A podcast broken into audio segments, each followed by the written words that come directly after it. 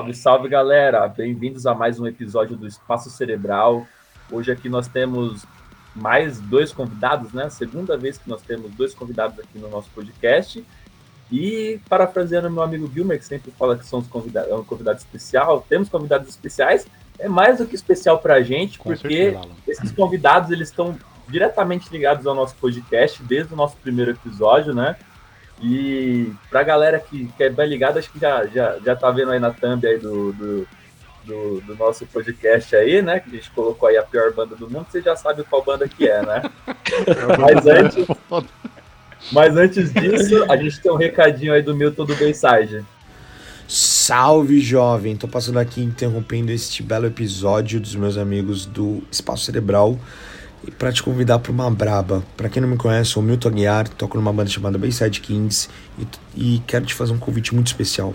Dia 15 de janeiro de 2022, ali em São Paulo, na Jai Club, vai estar tá rolando um showzaço do Bayside Kings. Esse show ele é especial porque é o show de retorno aos palcos, de encontro com toda a galera, é um show de lançamento do nosso primeiro trabalho em português, é um EP chamado Existência, e além disso vai ser um encontro, vai ser um dia de encontro do hardcore com o rap. E a gente convidou um, um line-up de peso que vai ser muito foda, e você tem que estar tá lá. A gente convidou os nossos amigos do Escombro, que é uma banda de hardcore que eu gosto muito. A gente convidou o Felipe Felipe, que é um rapper sensacional com um talento único. E eu tô importando diretamente do Rio de Janeiro meu amigo DJ Anticonstantino, mandando o melhor do grime. Você não pode ficar de fora se você quiser o seu ingresso antecipado.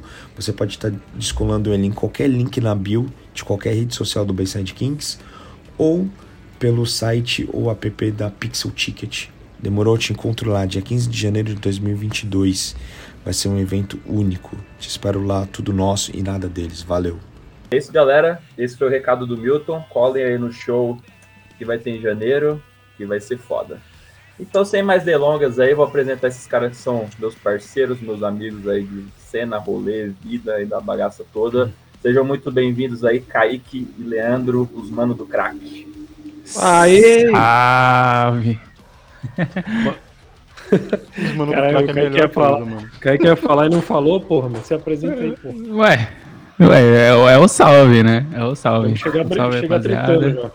Primeiramente, muito obrigado pelo convite, por estar aqui, tendo a oportunidade de trocar essa ideia. É, pra quem não sabe, eu sou o Kaique, vocalista da Uma. E é isso. Eu vou me apresentar, é isso. Então, meus amigos, é, puta, tô muito feliz, sou amigo do Lala há muito tempo, ele conhece a, a desde o primeiro show, desde o primeiro dia, e tá aqui depois de tanto tempo com, com ele aqui, fazendo esse, é, estando junto com esse projeto dele aí também, tô muito feliz. É, para quem não me conhece, eu sou o Vermelho, guitarrista e fundador da, da Roman Kraken aí. E uma coisa também que eu já quero agradecer de cara, muito obrigado por colocar nosso som aí. Que puta que pariu, eu fiquei emocionado. Foda. Valeu demais pela presa. Né? Foi a primeira Verdade, banda que o Alan pensou assim, a gente falou de abertura, ele foi, ó, Roma Crack. Aí ele mandou o som, eu já conheci vocês, claro. Aí ele uhum. mandou o som, falei, mano, eu já imagino a abertura do bagulho estourando. E combina, mano, assim, eu uso, eu, a gente sempre Combina usa. muito a Materazzi, aquela, aquela energia dela ali. O final também é muito bom. Final. A gente, futuramente a gente vai ter um outro quadro também que eu vou usar o de vocês também. A gente também usa indicações também. Então, mano, vocês estão ali, tipo, sempre ligados a nós ali. Não, da hora, mano. Da hora, meio que uma unanimidade, né? Quando, quando a gente tava pensando em bandas que a gente ia colocar, né? Tipo, foi assim, na hora que meio que rolou. Sim, e a gente tá pensando assim, falou, mano, os caras são amigos, são parceiros, falou, vamos colocar a banda que não vai ter problema com direito autoral, porque a gente Sim. tem muito esse, esse, essa questão de, pô, dependendo da banda que colocar, vai ter problema, né? Então eu falo assim, então eu vou colocar eles que não vai ter problema nenhum. Eu né? já tava metendo processinho já, parceiro. Já prepara aí, já. Daqui um ano Daqui a pouco chega a cartinha aí. Na gente aí Daqui um ano, tipo, a banda fica famosa, toca no Rock in vai Rio. Ser naipe, aí... Vai ser naipe o cara lá do, do Nirvana, né? Que, tipo, Nossa, 30 anos depois, crer. né? Tipo... O mundo da capa, né? De, depois que o cara né, ficou todo famosinho e resolveu processar, né? Esse moleque é um. É a boa, né? É a boa, né? Ganhar uma grana, farmar uma graninha.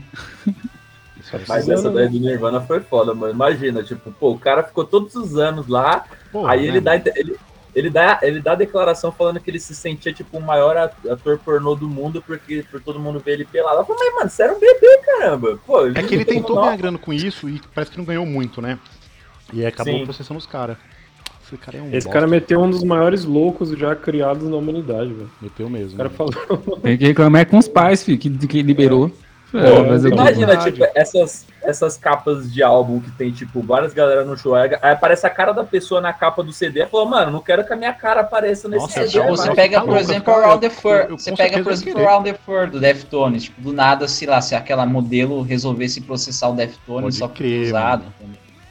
Nossa, velho. Around the For ano que vem vai fazer. Around the ano que vem vai fazer 25 anos também, tipo, né? E vai que, né? Eu falei criança, David, um caso também que rolou na década de 70, 80, não lembro, que é a capa do Led Zeppelin, né? Que tem as crianças subindo meio. Elas estão peladas. Ah, o House of the Holy. E a, os pais processaram a banda na época, tá ligado? Mas aí perdeu porque eles mesmos autorizaram, tá ligado? Então. Sim. É uma coisa, né?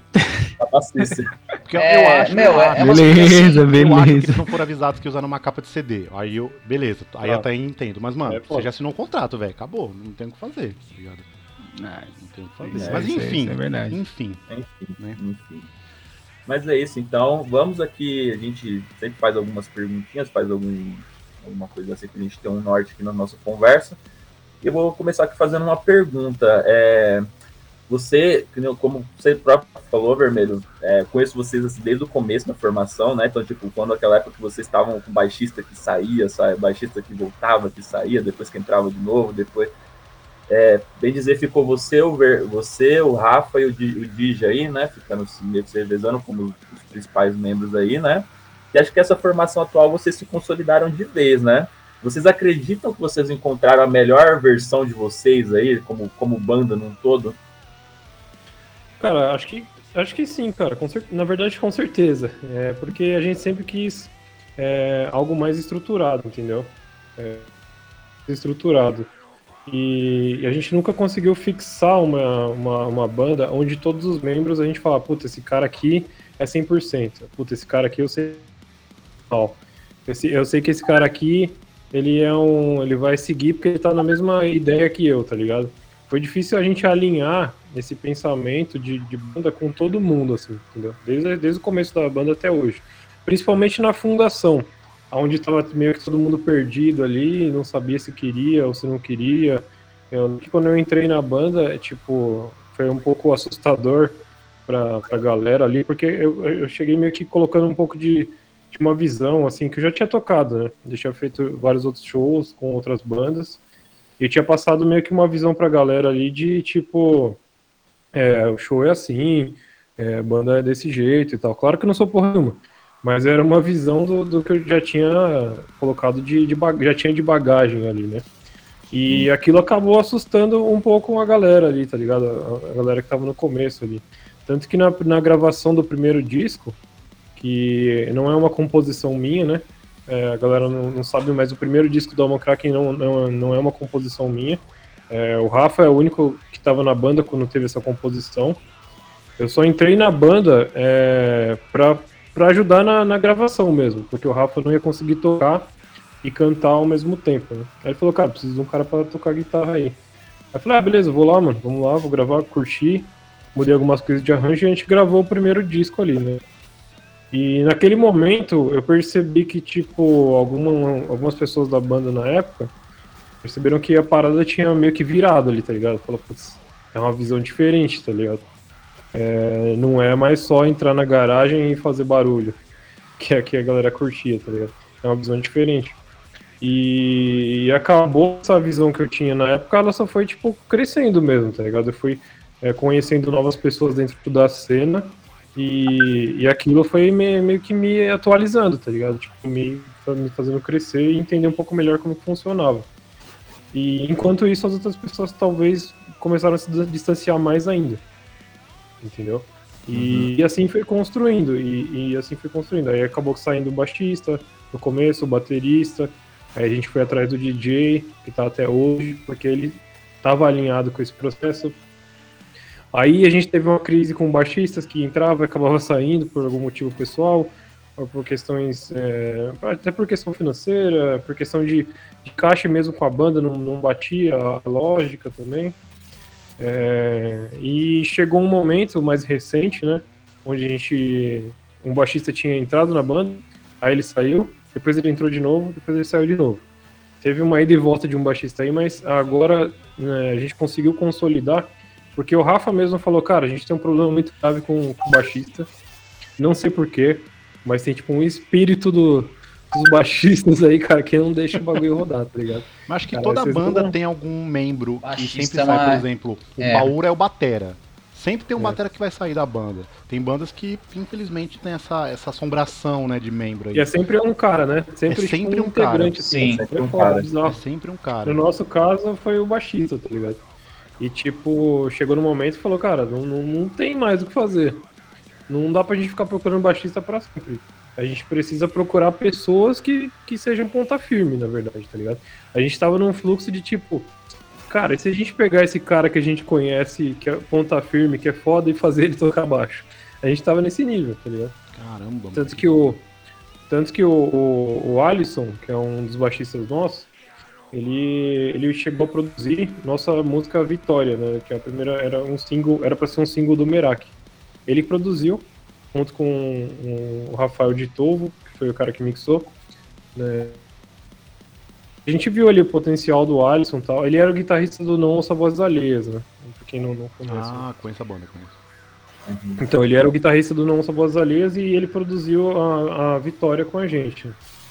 E é um cara muito foda aí, cara. E tipo, eu falei, puta, difícil achar baixista, hein? Aí eu cheguei com a ideia nele, falei, mano, vamos tocar baixo. Ele falou, puta, mano, cara, sou, sou guitarrista e tal, não, não, sei tocar baixo. Falei, ah, mas vamos aí, eu sei que você quer fazer show de novo, vamos topar o desafio. E aí foi, com o Alisson até foi legal. O Alisson é um cara, um cara foda, toca bastante, toca muito, na verdade. Ele só teve que sair por causa de trampo mesmo, acabou ficando meio, muito complicado para ele conciliar, tá ligado? E aí depois veio o Rafa, né? O Rafa falou, cara, eu vou assumir o baixo. A gente sabe, o, o, Rafael é um ponta firme mesmo, o cara que fundou a parada. A gente sabe o quão, o quão importante é a banda pra ele, então ele não, daria, não ia dar pra trás, tá ligado? Não ia voltar, tá ligado? Não ia, tipo, puta, não, não vou conseguir fazer isso. E ele foi, cara. Ele assumiu o baixo e a gente precisava de um vocal. E a gente tava em turnê com a Inversa na, em 2018, né? Na época do, do Merak.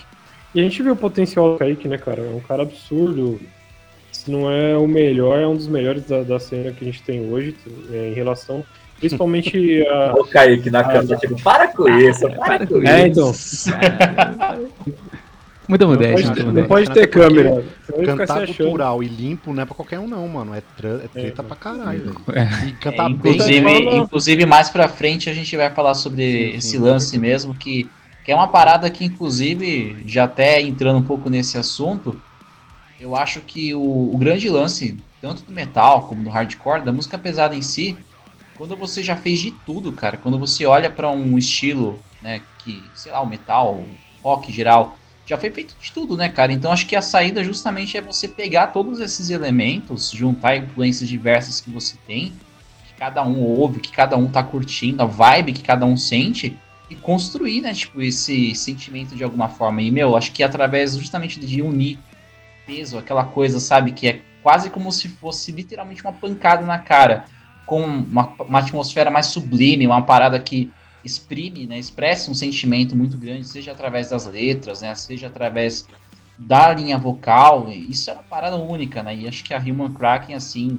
cada vez mais, assim, com o passar dos álbuns, ontem mesmo peguei para reouvir os álbuns na sequência, até para poder acompanhar melhor, assim, mais de perto a evolução. A gente vai pegando mais nuances né, de trampo para trampo, a gente percebe que certos detalhes né, vão sendo aprimorados cada vez mais a cada novo trabalho, e certamente vão ser aprimorados com o passar de outros discos que vocês lançarem.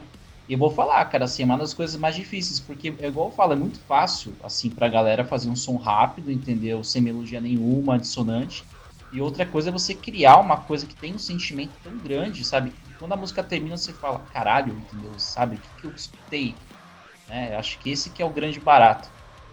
Cara, é, é exatamente isso, cara. É, é falando sobre o, o Kaique, voltando nessa questão aí, é, não é só isso que você comentou, não, não, também não é só a parte vocal, essa parte técnica de conseguir misturar, é, essa emoção que ele passa na música, que a gente consegue construir dentro do som, é o que ele transmite ao vivo, tá ligado? E, tipo, Sim. isso é difícil mais de conseguir dentro da cena, dentro do que a gente conseguir. Desde que a gente assiste no, no underground, assim, é difícil ter um cara dessa, dessa, desse naipe, tá ligado? E o, e o Kaique entrega, ele não só canta e berra, ele entrega isso, você consegue ver a verdade ali. Sim, cara? É, não é, não é só técnica, né? Você tem um sentimento por detrás ali, né? Que tem muita gente, tem, você encontra muitos vocalistas técnicos, né? Que conseguem replicar Sim. qualquer tipo de linha vocal, qualquer tipo de uhum. voz, qualquer tipo de estilo mas que não diz nada, né? Basicamente um robô cantando, né? Como, diz o glorioso Faustão, quem sabe é. faz ao vivo, mano. Ao vivo é outra coisa. E o legal é, é justamente quando é tem coisa. essa emoção, né? Às, às, vezes até mesmo quando rola de sair um pouco do tom, dar uma desafinada, mas sabe, pelo menos você sabe que é uma pessoa, um, ser humano cantando uhum. ali, né? Tem uma emoção, uma quando, a, quando a parada é, quando a parada é de verdade, cara, é difícil esconder a emoção, tá ligado? Tipo, Sim. quando pisa no palco ali, você tá Sim. vivendo um sonho, entendeu? Independente sabe, da né? proporção. Quando o cara é mentiroso ou não, então, né? Ele, uhum, sabe isso. Sim. Independente Acho que assim... da proporção ali, tá ligado? Independente da proporção, é, você sente, tá ligado? Você sabe que tipo, aquilo é muito grandioso. E se você passa isso, você, você deixa transparecer, entendeu? Exato. Eu acho que assim, o, o grande ponto é. Se você pega. Vamos, vamos voltar lá para, por exemplo, 2008, 2009. Você assistia ali um Weskin no começo deles.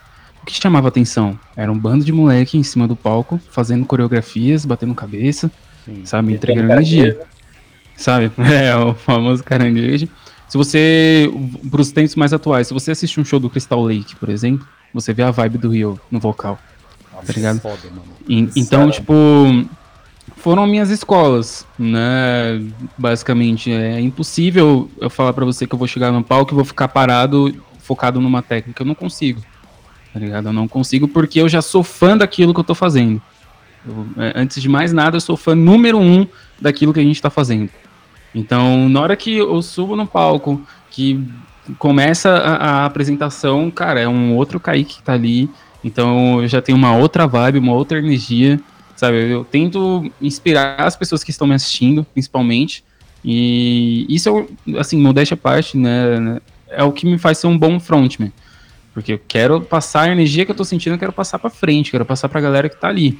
Então, uma grande falha que a gente tem na cena em geral é quando o vocalista não consegue é, externar essa energia. Então, assim, a gente entende que às vezes você tá muito nervoso, às vezes você tá tímido, mas a posição de ser vocalista é, é meu, é muita responsa, tá ligado? Você não pode deixar a, a ansiedade de consumir em cima do palco, a, a timidez de consumir em cima do palco. Então, se, se você vê os caras na gringa fazendo tudo diferente, os caras dando a vida ali no palco, por que, que eu não posso dar a vida aqui também?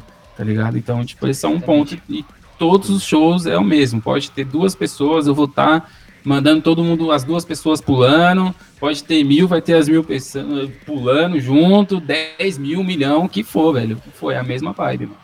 A energia é a mesma, né? Opa, sim. Exato. Mas tem que ser assim mesmo, é. mano. Tem que ser assim também.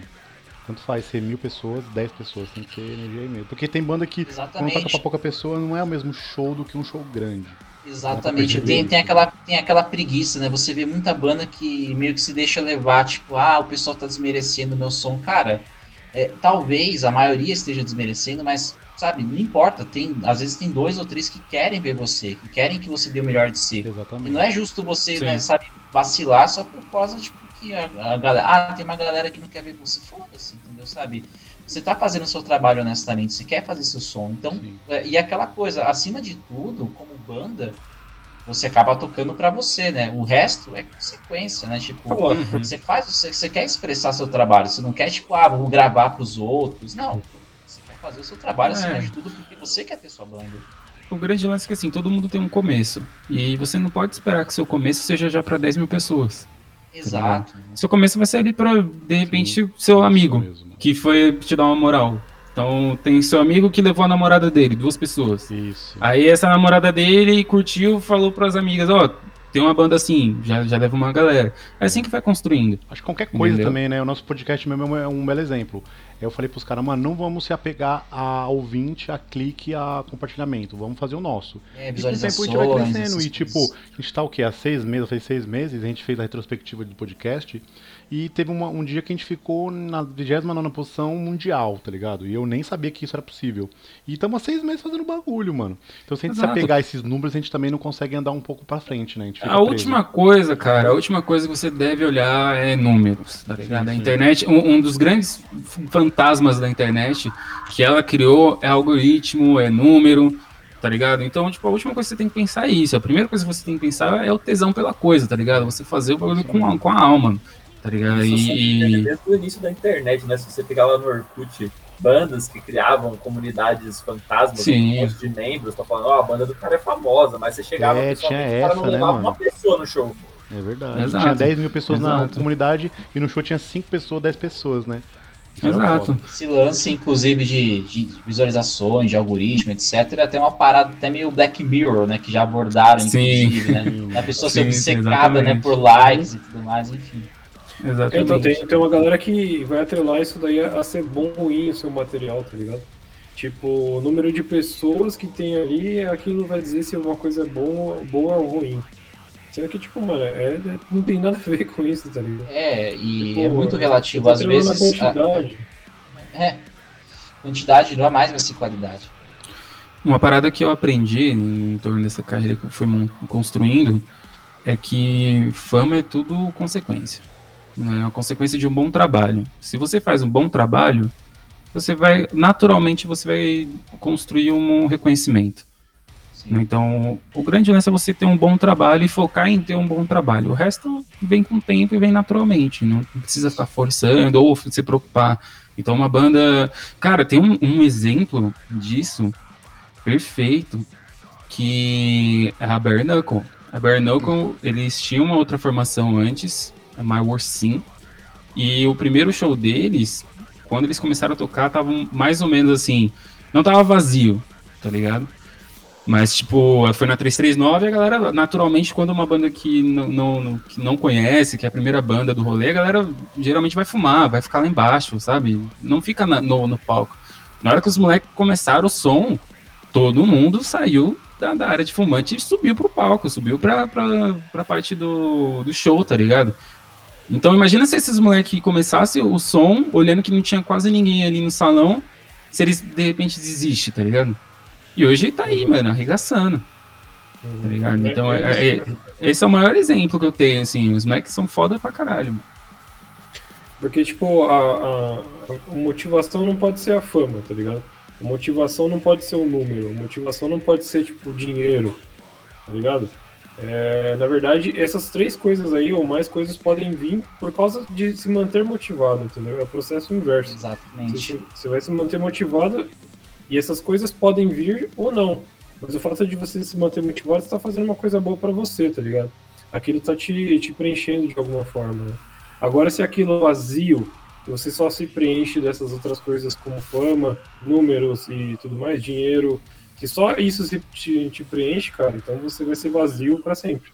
E você Tem não vai ter um. E, e eu sinto muito dizer, mas você não vai chegar em lugar nenhum com sua banda se você pensa assim. Não mesmo. É, Várias eu- bandas boas. um, um acaba virando um pensava artista assim. plástico, uma, uma banda plástica, né, cara? Assim, sabe? Uma banda assim. A gente né? teve um episódio de Sabe? bandas que deveriam voltar. E aí você falou nisso, eu fiquei pensando. Quantas pessoas dessas bandas não pensavam assim, assim a banda com certeza não virou por causa disso, né? É, Muitas bandas Boa. boas. Né? Muitas Boa. bandas fodas. é isso Bom, eu vou. Agora deixa eu fazer uma pergunta aqui. Vão ser várias perguntas, tá? Mas aí vocês, Manda vocês bala. podem responder junto. É, na minha lista de melhores do ano, o álbum de vocês tá lá, claro. Ouço todo dia. Essa pepita de ouro, mano. O CD tá animal. Inclusive, Obrigado. a minha faixa preferida é a Anima. Puta, eu amo de. Assim, eu sou fã sempre do mais pesado. Mas a Anima, puta a Uhum. letra, o clipe é foda. E a música é sensacional. E nos conte pra gente como foi um pouco do processo das músicas, da capa, do disco como um todo. Quem fez a masterização, produção? Conta aí. Vixe, aí é coisa, hein? Então, já pra, já pra gente já entrar nesse assunto do CD novo aí. Tem uma galera Cara, envolvida. Putz, cara, vamos, vamos lá. É, a composição, né? A gente começou a ideia de fazer um single em 2019. Falou, ah, vamos fazer, o Kaique tá na banda, vamos apresentar o cara pra, pra, pra banda, tipo, de fato, com a música nossa, né? Porque o Kaique foi apresentado pra banda com o cover de Sandy Júnior. É um processo. É, então, eu tô ligado que vocês curtem. Ah, mas foi apresentado com a cover de Sandy Júnior? Cover de Sandy Júnior, Paulo Pauleira. Foi o primeiro trabalho com o cara. Vai sorrir ou vai chorar. Então, esse foi a apre- a É apresentação disso, que- é disso que eu tô falando, né? Nadar contra a maré, né? Se for É, fora da pô. curva.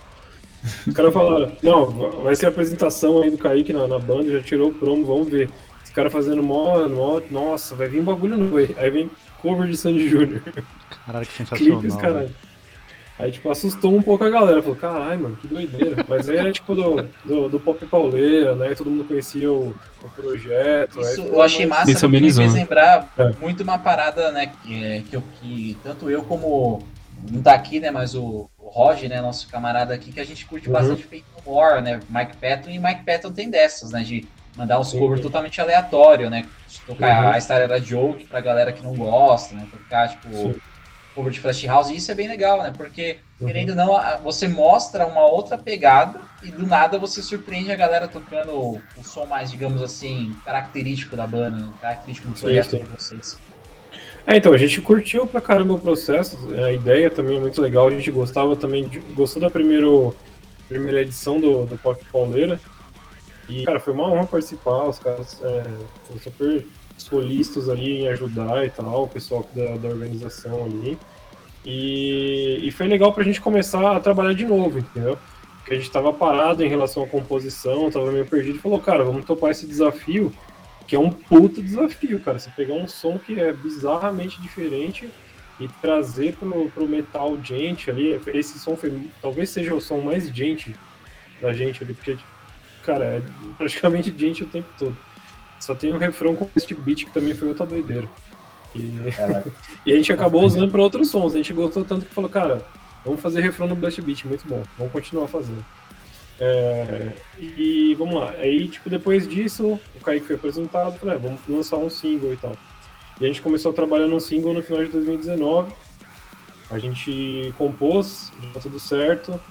É, foi no, no futuro essa música virou a Cronos até. E a gente gravou a bateria dessa música. Falou, beleza, vamos lá. Só que, cara, foi um momento que a gente tava fudido de grana, brutalmente, tá ligado? Principalmente, mano, tipo, tava muito fudido. Aí, tipo, falei, mano, não vai dar pra, não vai dar pra rolar. Não vai ter como. Não tem como gravar clipe, não vai dar pra fazer um lançamento legal. Como a gente gostaria que fosse, né? Como foram esses do, do, do Finger. Aí a gente sentou, uma reunião, e falou, cara, não, não, não vai ter como rolar agora. Agora talvez não seja o momento certo de fazer, a gente vai acabar dando um, um salto maior aí, um passo maior que a perna. Então vamos fazer o seguinte, eu propus uma situação onde a gente ia parar por seis meses, mas compondo. A gente ia parar e ia ficar compondo para lançar um álbum em julho. A ideia era lançar um álbum em julho de 2020, 10 músicas. Falei, é, beleza, vamos lá, vamos continuar. Beleza, aí nesse processo aí, a gente começou a compor, a compor veio a pandemia, tá ligado? E tipo, aí veio a pandemia, aí começou a atrapalhar o A processo, pandemia ferrou começou todo a mundo, né, enroscar, mano? é, Sim. Começou a enroscar muito o processo. Eu falei, putz, cara, o que, que a gente faz? A gente não pode parar de vez, né? Porque a gente já tava parado, a gente não ia lançar nada. A gente ia parar pra mais ainda. Ele falou, cara, vamos, vamos tentar alguma alternativa. Aí a gente descobriu a ferramenta, o Zoom, né? Descobriu, já existia um milhão de anos, a gente é burro não foi atrás. Mas depois que a gente começou a usar, é, aí que, que a gente começou a ver que funcionava bem pra gente, entendeu? Ah, dá pra fazer a parte da voz aqui? A gente descobriu um esquema que dava pra, pra colocar o, o programa de gravação direto no Zoom, a gente metia tudo lá Caramba, e já fazia tudo foda. direto. É, a gente come- conseguiu adiantar muita coisa assim. Mas mesmo Aquela assim frase, ainda né? tava. Situações extremas demandam respostas É. extremas, né? Nem que- Exato. Ah, mas quando você quer fazer o Você- bagulho, você vai atrás, mano. O podcast é o mesmo exemplo. A gente, É, tava, a gente então, gravava no é. Meet, né? O Meet travou, meu trampo travou, porque esse aqui é do trampo, né? E aí eu tive que dar um jeito, mano. Aí hoje eu gravo usando um outro programa. Tipo assim, a gente passou por vários, vários perrengues pra gente chegar no que a gente tem hoje. Mas é assim, a gente tem que ir atrás, mano. Senão a gente não consegue fazer porra nenhuma. Sim. Exatamente. Não, é, é, Exatamente. exatamente, exatamente. Então a gente buscou ali porque, cara, a gente precisava lançar. ainda mais porque a gente estava com uma formação nova. A gente até chegou a fazer alguns shows com essa formação no, no final de 2019, comecinho de 2020 ali, a gente fez uns shows legais, legais né? A gente abriu o, o show do. O lançamento do álbum da Joanne, a gente, tava, a gente fez a né? abertura a do evento. Uhum. E depois a gente acompanhou a Joanne no Judiaí. Isso. Aí ficou mais, hein? Aí veio a pandemia. Né? Mas beleza, aí a gente tinha que mostrar um trabalho novo, né? Continuamos, continuamos a trabalhar dessa forma. Só que ainda assim estava complicado. Não dava, não tava tão rápido o processo. Ficava pendente algumas coisas, demorava para andar. Falei, cara, não vai dar para lançar em julho um álbum, um álbum, entendeu? Não tem como. Então vamos começar a pensar em formato de single, entendeu? É, a ideia, na verdade, a gente caiu de 10 músicas para 7, um álbum, que ia ser lançado no final do ano, de 2020. Só que chegou ali próximo do final do ano e falou: ah, vamos lançar o single primeiro, depois a gente lança um álbum, que normalmente é assim que faz, né? Primeiro single, depois o álbum. Aí beleza, a gente começou a trabalhar no lançamento do single. Qual que vai ser o single? Qual que vai ser o single? Aí tinha uma, uma música que a gente achava, não tinha nome ainda, tá? Uma música que a gente achava foda, Aí a gente começou a trabalhar em cima e ela virou a Materazzo, entendeu? Que é a abertura do. Que é a abertura do, do, do, do, projeto é. aqui. Isso. Então, é, aí a gente trabalhou nela como single. Aí fez o clipe lá com, com o Hervoso, que, que é o vocalista da Est, né? Ele fez a filmagem e a gente trabalhou com ele no lançamento. E na época a mixagem a gente estava fazendo com o Diego Castro. A gente sempre fez os projetos com ele. Acabou dando um problema é, com ele na gravação. É, na verdade, a gente teve bastante problema com esse processo de mixagem aí. Mas aí no final a gente meio que ficou meio que desesperado, falou, cara, o que, que a gente faz? E a gente conseguiu masterizar, terminar o projeto com o Marcelo Braga, que é o. Ah, então é começou com um cara e terminou com outro. Isso. É, a mixagem. A, a Materazzo. Ah, a Materazzo, é, sim, sim, sim. O single, o single. O single da Materazzo foi, foi assim. É, a gente começou com o Diego, mixou, e a masterização foi com o Marcelo Braga, entendeu? Entendi. É, aí beleza, aí a gente conseguiu lançar o single, foi um puta estouro. Cara, foi assustador. Tipo, a gente esperava que fosse legal, mas foi muito, foi muita coisa. Tipo, foi. caramba, e agora? Cara, a galera curtiu muito, o que, que a gente faz? É, aí a gente pensou, cara, esse processo de single é interessante, talvez lançar um álbum agora seria um tiro no pé. Então vamos trabalhar e lançar o próximo Queria aquela hype, né?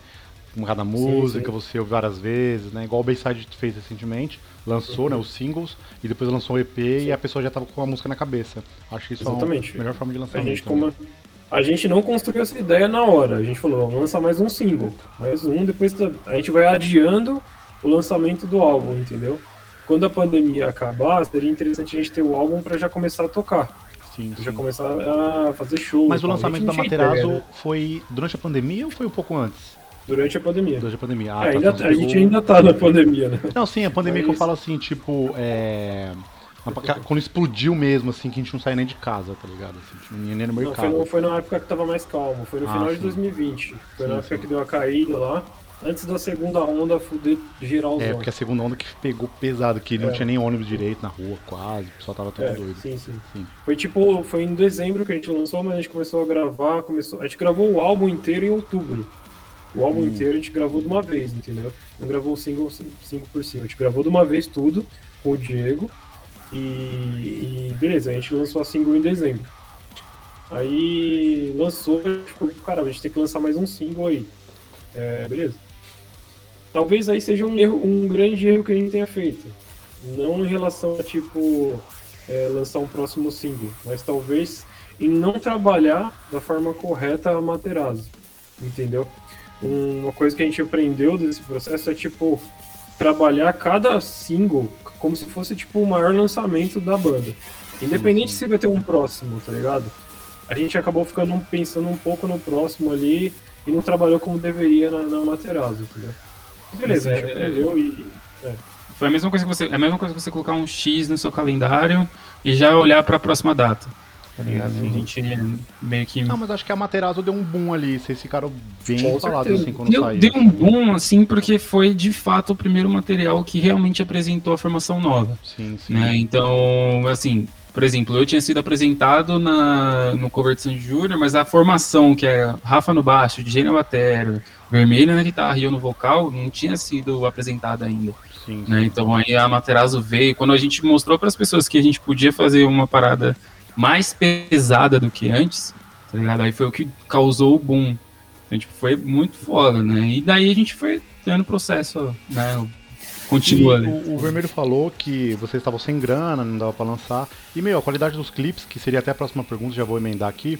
A qualidade uhum. dos clipes são muito foda, mano. Parece bagulho de cinema, principalmente a da. Acho que é da Anima, que vocês estão no meio de um lago. É outro. Sim, é sim, da Anima. Sim, mano, sim. aquele clipe assim, o lugar é. Mano, o lugar é lindo, muito foda. Nem, eu não sei onde é, vocês podem falar depois. Mas ele é tão simples uhum. e tão bem feito que, mano, parece que vocês gastaram, sei lá, Verdade. 10 conto do suco, tá ligado? Porque cuidado, o lugar é muito bonito, tá ligado? e é cara, muito bem feito. Tem uma frase.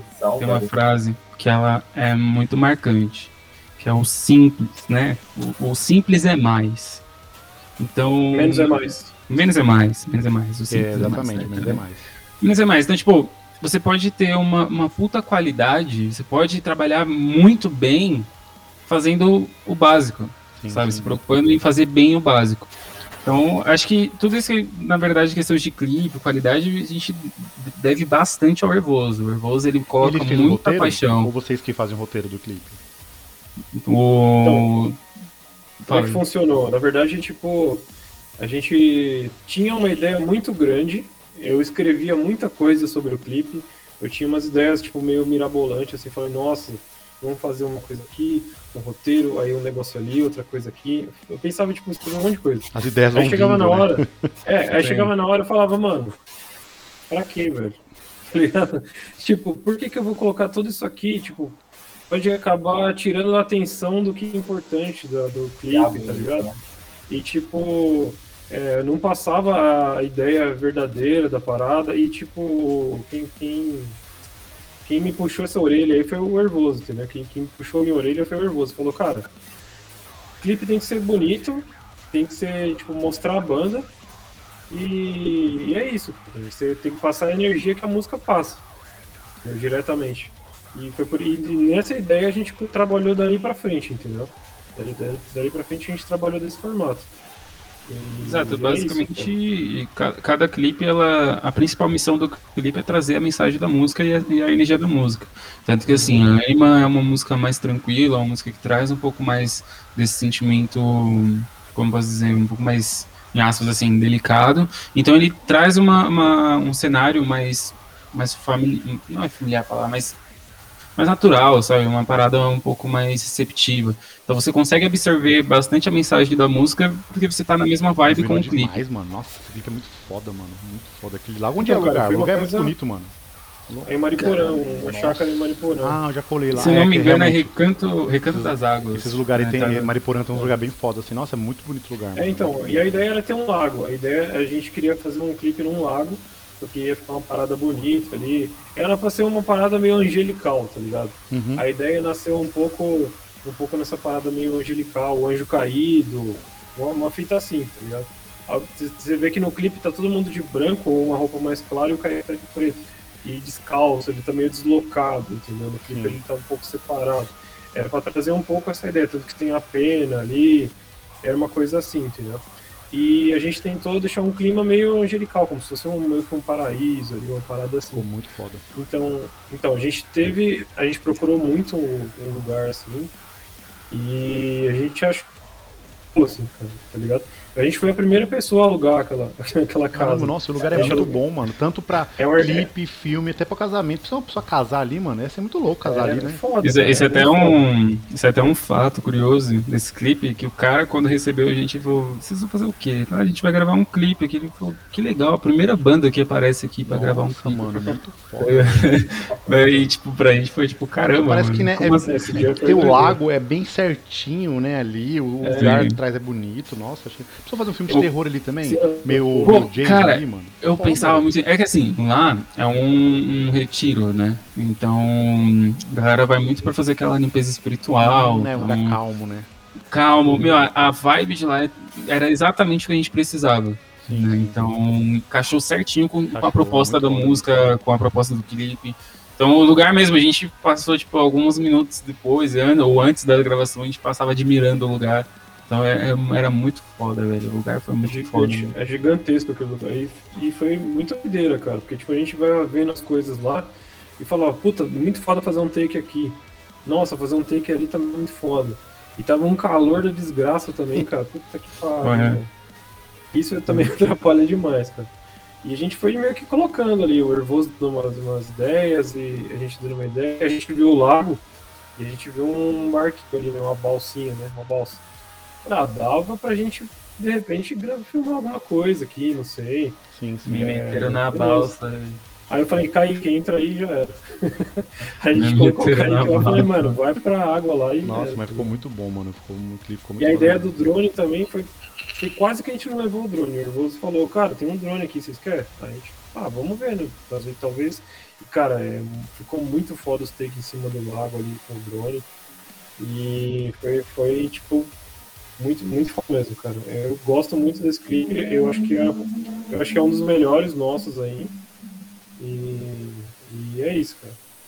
Ah, o, o trampo até já aproveitando que tá falando, fiz a pergunta Uma coisa que ia falar também, acho que é, acho que é até inclusive que o, o Alan ia entrar agora no assunto, é, com relação a elementos, né, cara, do, principalmente dos sons mais recentes, assim, que eu percebi, não sei, uma vibe, pelo menos que eu senti, é, eu percebi uns elementos, principalmente na, na parte de harmonia, na parte vocal, que me remete bastante à questão do. Me remete bastante à sonoridade do, de bandas assim como Cold Orange, bandas nessa pegada. E até perguntar para vocês se Cold Orange, bandas nesse, nesse estilo são de alguma forma uma influência direta, o próprio Cold Orange em si. Então, cara, eu conheço só por, por nome, não é uma banda que, que, eu, que eu ouço, cara. Então não posso dizer especificamente dessa banda aí em relação a, a, aos samples e tudo mais, cara. Mas é, foi uma coisa construída, o Dick ajudou bastante a gente construir essa parte de sintetizador, de samples e tal. Ele é um cara que tem uma visão muito foda em relação a isso. E na verdade foi uma coisa construída depois da música, entendeu? A gente tinha o, a melodia, a gente cria a melodia do sample e, e, as ideias do sintetizador do sample vem depois, entendeu? Então não tem meio que uma referência específica. A gente cria a melodia que a gente escuta. Normalmente eu crio no piano, Sim. né, no teclado. E no teclado a gente fala, puta, ficou uma melodia legal. E a gente vê o sintetizador, o sample, a coisa que encaixa melhor. Aí o Diego coloca mais camadas, nesse caso ele colocou algumas outras camadas, alguns efeitinhos que ele conhece, que ele coloca, e a gente vai somando, cara.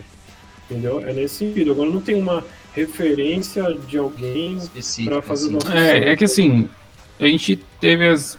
A gente não é, tem as referências que a gente escutava ali, bandas que, que era praticamente todo dia uma banda nova que a gente ia descobrindo, e ia falando, caramba, olha essa banda que da hora e tal mas praticamente todos os elementos foram do zero, né, do, que estão nos sons. Então a gente foi, foi construindo do zero, do zero, junto com o Diego, né, mas se eu te falar assim, se a gente for entrar no, na questão referências, o que, que motivou a gente, teve referência aí, mano, nossa, infinidade de bandas, velho.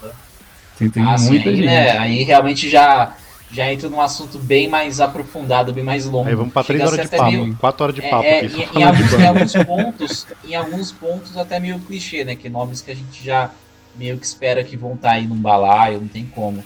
Mas é, eu perguntei é. mais porque, porque assim, é, às vezes tem umas brisas, né? Quando a gente. Acho que todo ouvinte, né, quando ouve disco de algum artista que gosta, acaba percebendo alguma coisa, algum elemento que na visão dele, né, soa como alguma outra coisa que escutou, né? É bem legal essa. A gente essa compara, né, David? Querendo ou não, a gente compara, é. né? Tipo, lembra, é, sei lá, lembra então, Bullet, lembra, nunca, sabe, essas bandas assim, é, assim, Exatamente, um riff que lembra alguma coisa, um sample que lembra tal coisa. Sim, bem, sim. e eu, eu, acho isso, eu acho isso divertido, porque a gente tem, por exemplo, eu particularmente tenho minhas, minhas expressões vocais, eu tenho os caras que eu pô, estudei as técnicas desses caras, atingi algumas técnicas desses caras. Aí eu fico, a gente ficava postando, eu e o DJ falando, tipo, mano, será que a galera vai, vai sacar qual que é? Aí vira e mexe vê os comentários, nossa, lembra Periphery. Nossa, esse vocal lembra Northlane, eu falei, ó. Porra, verdade, exatamente isso, isso que a gente pega. É, exatamente isso. Lane ou mais pra? Oi? Vocês estão mais pra Northlane ou Periphery? Cara. É o Mankraken. É, eu acho que a gente tá bem mais pra o Mankraken mesmo. Assim, não. Não, mas não... Sem, sem, sem zoeira mesmo. Eu acho que, tipo, o Periphery foi uma influência maior, que por mais tempo, do que o Northlane, pelo menos pra mim. Entendeu? Pra mim, o Sim. Periphery foi uma influência por mais tempo. Até pela questão vocal, né? Que o vocalista do Felipe ele alterna muito. Ou ao vivo do Periphery, não sei se quem, alguém já viu o Periphery ao vivo aqui, eu vi em eu vi ao 2019. Mano, Sim, que, que aquele maluco vivo, velho. Aquele guitarra, mano, a banda toda é foda. Assim, parece que eu tava ouvindo CD, tá ligado? Tipo, eu falei, caralho, eu tô em casa, mano. Porque, mano, o CD Uhum. e ao vivo é, é assim, eu gosto. Acho que quando o cara consegue reproduzir o que ele gravou, é foda, Uhum. porque é difícil. Principalmente Periphery ali, que os caras têm 50 dedos na mão, né? Porque pra tocar como ele toca ali, tá ligado? Principalmente aquele cabeludo. Só não é pior que Mexuga, né, velho? Mano, Mexuga eu nunca vi, mas deve ser embaçado, hein, mano. Mexuga. Teve um cara que eu vi ao vivo que, mano, o cara era foda, é o Alex Lilo, do Shield of Bottom. Eu fiquei, eu fiquei tipo um metro dele. O maluquinho solando, ele fazia assim com a guitarra, né? Tipo, você falava, caralho, mano, o que, que é isso, velho? O maluco é absurdaço, tá ligado? Exato. É foda. E é difícil, né? É difícil, deve ser cantar e tocar, né, assim também. Não é pra Sim. todo mundo. É. Todo mundo. E é Esse por isso que, assim, bom. E é por isso que eu digo, a gente tá mais pra uma Kraken porque assim, o grande lance é que cada banda tem a sua identidade principal e cada banda Ia se torna se torna, assim, aspas, intocável em algum respectivo é, elemento. Então, o Periphery uma identi- Vocês conseguiram uma identidade própria, né? Acaba, acaba sempre Sim. tendo Kraken, né? esses comentários, né? Do tipo, ah, tal banda é o periphery de tal país, É, sempre vai E- ter, e, é cara, aqueles, aquele- sempre vai ter. e aqueles comentários que ao mesmo tempo que é legal, ao mesmo tempo que você fala, é legal, mas não é o que eu gostaria de ouvir, né? Você prefere muito mais ouvir, poxa, né? Criei uma coisa autêntica, uma coisa que, Uhum. sabe, mesmo que não seja revolucionária, mas que você fale, cara, é a Human Kraken, é a nossa banda e é isso, tipo, que a gente ficar comparando com N e outros artistas. Sim, sim. Eu já cheguei a comentar isso algumas vezes no- nas minhas redes sociais sobre o quão cultural isso é. A gente já foi ensinado a fazer essa Tipo, comparação. Ah, a banda parece, Uhum. banda parece gringo, né? Sim, fica sim. só- É, é exatamente o Isso ponto. dá- Esse- dá esse é o que mais tem, Isso né? Ainda isso me dá mais-. E- esse, é, esse- esse é exatamente o ponto. Porque, porque o que mais tem é banda, artista foda, na verdade, cineasta foda, banda Uhum. foda, Uhum. quadrinista E foda, dizer né? que parece gringo, sabe? Tipo, eu acho que a, a grande mentalidade que a galera precisa se forçar a mudar é de achar que só porque uma coisa é boa, tem uma qualidade, ela é gringa. Ela não é gringa, é brasileira, pô. É uma cara que é brasileira. Um bom exemplo de uma coisa que nós somos fodas é a dublagem, né? Primeiro, Exatamente. nossa, a dublagem tá parecendo. O gringo não fala, nossa, a dublagem tá parecendo. Eu Eu, vou até mais além, o, Uhum. o Alan. A, a arte, de uma forma geral, nacional, brasileira, é magnífica, assim, sabe? Sim, Cinema. Pô, na moral, Isso eu- aí. eu não troco com Cidade de Deus por nenhum vários filmes gringo, mano. Opa! Aí, ó. Não, Não, não, louco, filho. Cidade de Deus é. Tem aquela Nossa. página no Facebook, não sei se vocês já viram, é. Como é que é? Qual o melhor filme do Autocompadecida de acordo com o MBD? E aí tá lá, Autocompadecida 9.8, sei lá, um exemplo. Interestelar 9. Então quer dizer que o Autocompadecida ele é melhor aos olhos do público do que o Interestelar, Sim. tá ligado? Então assim, Sim. mano, eu prefiro o Autocompadecida do que vários filmes gringos aí, mano, na moral mesmo. Sim. Eu- Isso aí Isso- é, isso também- É, é a síndrome, síndrome de vira-lata exemplificada, cara. Isso mesmo. Exatamente. Exato, mesmo. exato. Isso. Isso vem também das bandas, né? Acho que quando uma pessoa ela vai divulgar sua própria banda, divulgar seu próprio trabalho, ela precisa limitar esses comentários de que, tipo, ó, fizemos isso, ó, tá aparecendo tal banda.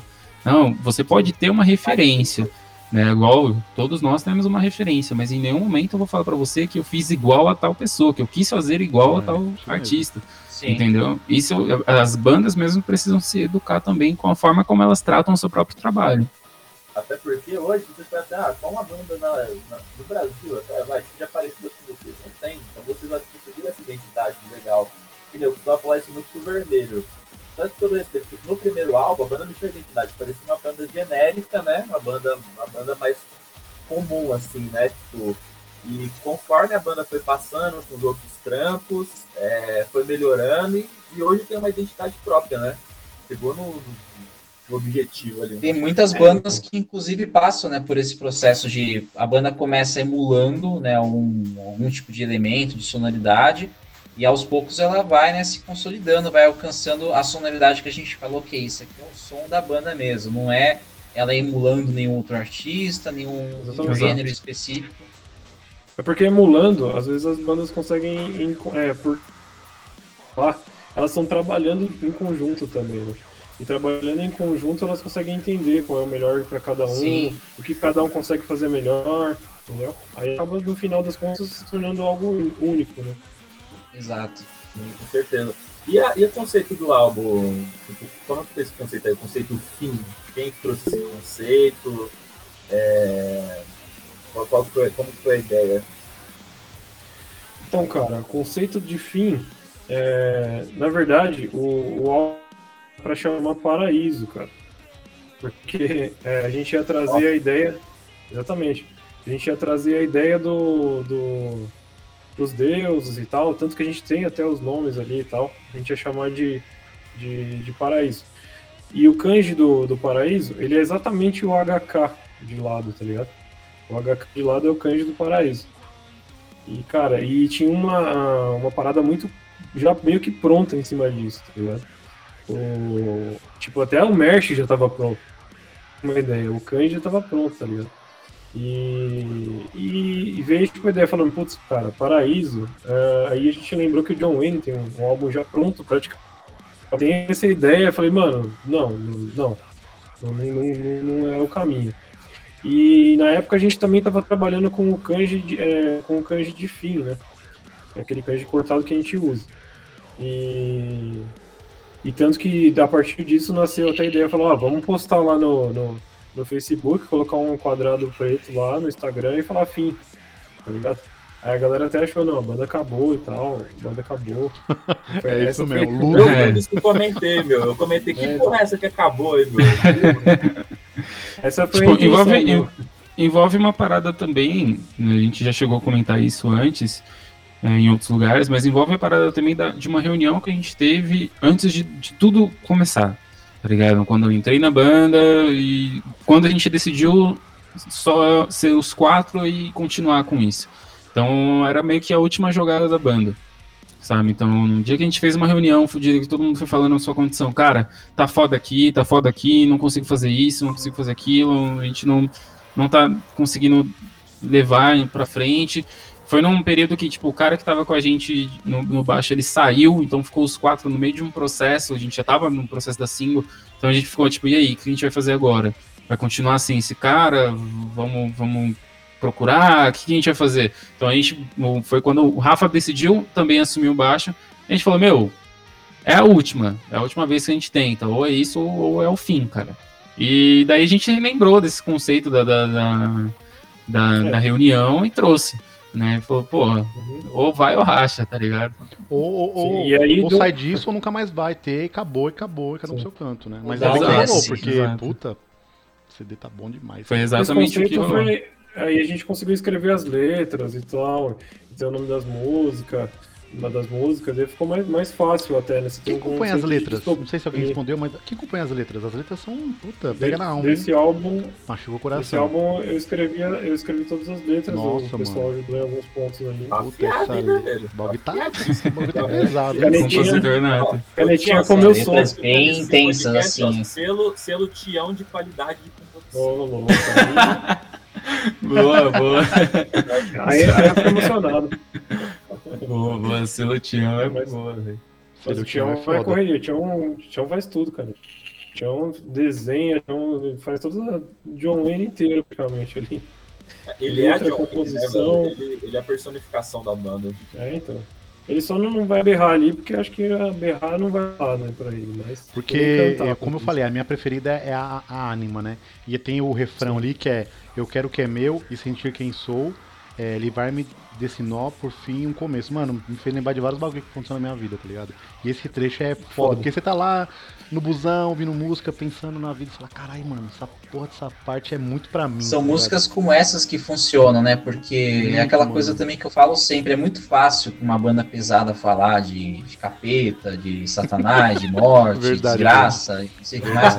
É, agora, agora falar de uma coisa que toca mesmo, uma coisa, sabe, Assim, que Eu anda, gosto de bandas que falam do uma capeta, mas reflexão. tem que saber falar, tá Sim, ligado? claro, não há nenhum demérito, né? Também. Inclusive tem bandas que fazem isso muito bem, né? Muito bem mesmo, assim, né?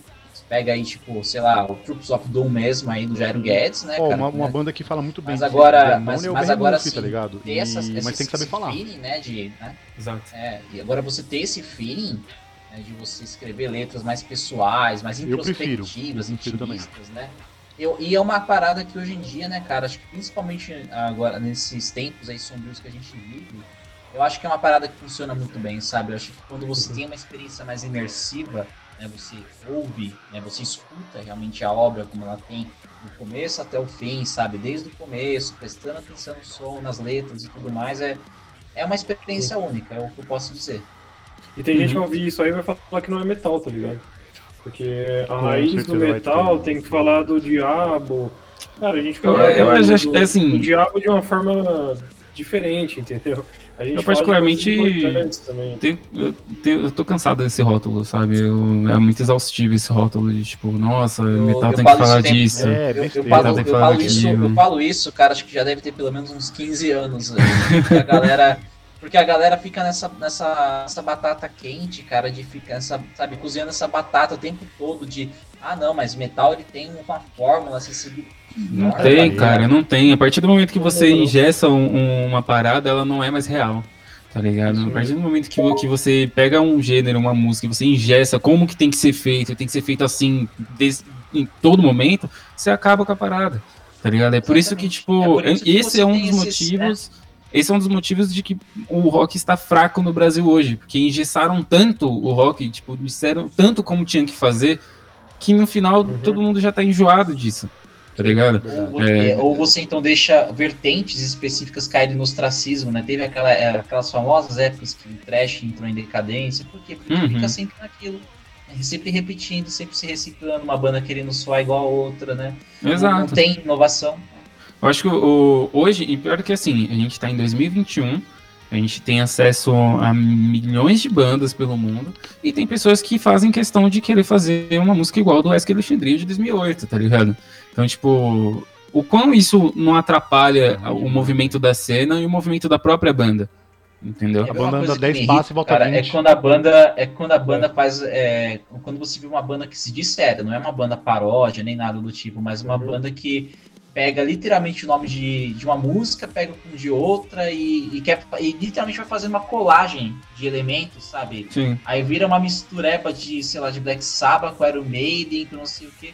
E vira uma É parada sem preocupante. personalidade alguma, né, cara? Sabe? Não sei. Exato. É uma E o, o que a gente teve de grande lance, na, na- principalmente nas letras, é que assim, a gente teve uma discussão de tipo, o que, que nós queremos escrever? A gente quer ser uma, a gente quer escrever uma parada é, mais explícita, a gente quer falar mais sobre a rotina do, do cara no dia a dia, a gente quer falar o que ele passa no dia a dia, ou a gente quer deixar uma parada mais imersiva, de, de livre expressão, que a pessoa pode captar a ideia e, e interpretar para ela sabe? Então a gente teve essa discussão também. Isso é uma preocupação que a gente teve. A forma como a nossa música ia chegar nas pessoas. E o, o Vermelho ele conseguiu, meu, moldar isso muito bem. Então todas as letras, todas as músicas, elas falam de algo que passam com, com as pessoas, que passam pelas pessoas, por, por tudo que, que você caminha, seja no seu dia a dia ou seja numa temporada que você está passando, a letra ela vai comunicar com você de alguma forma. Né? Então, é, esse foi um dos nossos principais lances, assim, que é o que diferencia o nosso trabalho. Né? Foi a preocupação com o que, que a gente queria passar para frente. Sim. É, a partir do momento que a gente define o tema ali, né? ah, o que a gente quer falar exatamente, é, especificamente, a gente acaba. Eu acabei me aprofundando sobre o tema, lendo bastante sobre ele e, e vendo o que pode. o que, que é importante colocar em uma letra de música, principalmente num refrão, que vai impactar ali, que aquela pessoa vai ler e vai sentir, entendeu? É, e, e uma coisa curiosa da Anima, já falando mais sobre parte de composição agora, Uhum. É, o refrão da Anima provavelmente, é que eu não vou lembrar de tudo agora, mas foi o refrão mais fácil de ser feito da história. Nossa, o refrão é foda, mano. Grudou na minha cabeça. Então. Eu tô lá com a minha mina lá e eu fico cantando lá, que música é essa? Aí eu mostrei, ela, nossa, mano, fica na cabeça, né? Gruda, né, mano? Porque, tipo assim, eu fiz a, a- a- eu fiz a melodia, né? Toquei a guitarra e mandei pro Kaique. E, sem zoeira, eu devo ter o áudio até hoje. Eu mandei, tipo, 9 e 1, ele mandou 9 e 2, exatamente a mesma melodia que tava gravada. Caralho, que Exatamente foda. mesmo. Sincronismo, mano. Exatamente isso aí, mesmo. É doideira, cara. E na hora que ele gravou, eu falei, mano, é isso. Aí ele falou, não, mano, mas eu gravei aqui no banheiro, não sei o quê. Eu falei, mano, é Banheiro. isso. Eu tava tomando banho, mano. Eu tava É, tomando então. banho, literalmente. Então, Ele mandou Porque um o áudio no meio do banho. a hora que ele gravou aquilo, eu senti a emoção que eu queria, tá ligado? Essa é a emoção que eu quero, esse é o feeling. Não, não quero isso. Esse é o feeling, mano. Nossa, eu a quero, tipo, é uma linda, coisa. né? Melhores emoções são as genuínas, né, cara? Às vezes quando É, você então. fica tentando buscar uma coisa muito perfeccionista, acaba não rolando. Não, O é. problema foi depois pra adaptar na letra em português, tá ligado? Porque ele cantou uma parada em inglês, tipo, na, no Embromation, igual a gente sempre faz tudo, né? A gente vai, na, na, na, na, na, vai tipo, né? Vai só cantando os bagulho em inglês aleatoriamente e vai encaixando. E ele falou assim, aí depois a gente teve que pegar, eu tive que escrever as palavras ali e tentar, tipo, encaixar uma coisa que ficasse, é, soasse legal, entendeu? Não, mas ficou foda. eu E curti eu acho que ficou bom. E olha que, Que é- eu né? acho que. na- não sei se eu tô falando merda, mas eu acho que ela, entre aspas, ela é a mais calma do CD. As outras Sim. são um pouco mais pesadas. Eu acho que ela é a mais calma. E eu sou muito fã de CD com músicas mais, mais pesadas, mas essa, Uhum. essa em especial me pegou. Ela quase Uhum. não teve berro. Quase é, não teve é, berro. exatamente. Eu tava ouvindo hoje, vindo pra casa, Uhum. né? E aí eu falei, deixa eu ouvir de novo, né? Porque é 28 minutinhos ali, você ouve rapidão, né? É, outra- Uhum. Ah, uma coisa, uma, outra coisa boa pra falar pra vocês foi a duração, mano. 28 minutos ali, passa rapidão, você ouve de novo em, sabe? É, eu acho isso perfeito. Odeio CD, Uhum. sei lá, tá, tem CDs que, por exemplo, o Alan vai se identificar. Um CD que a gente sempre fala, o Soilwork, tem um CD de uma hora e meia, tá ligado? Mano, pra mim parece Uhum. 10 minutos. Mas tem banda que coloca CD de 40 minutos, parece uma hora. O negócio não, não, não Tem flui. que tá saber ligado? fazer, né, Não cara? flui. né? Tem- o E- disco- a obra tem que dizer alguma coisa. Exatamente. E Sim. 28 minutos, mano, Sim. rapidão, a música é gruda, você quer ouvir no repeat, tá ligado? E são sete músicas que cada uma tem sua propriedade, né? Sim, sim. Não é tipo assim, você não vai ouvir a Materazzi e vai, vai confundir com a Atlas. Não vai, não vai. Você não vai ouvir a Anima e vai confundir com Zero.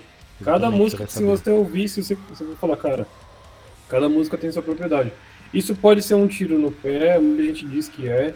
Eu Porque, não acho, exemplo, não. Você gosta de um. É, então. Mas, por exemplo, você não gosta muito de Anima, tá ligado? Você gosta muito da Anima. Você vai ouvir o CD todo, não vai ter uma outra parecida. Não vai tá ter, verdade. É porque assim, Então. acho que quem fala isso, Vermelho, eu acho quem é que não ouve o CD inteiro. Ouve singles, Então.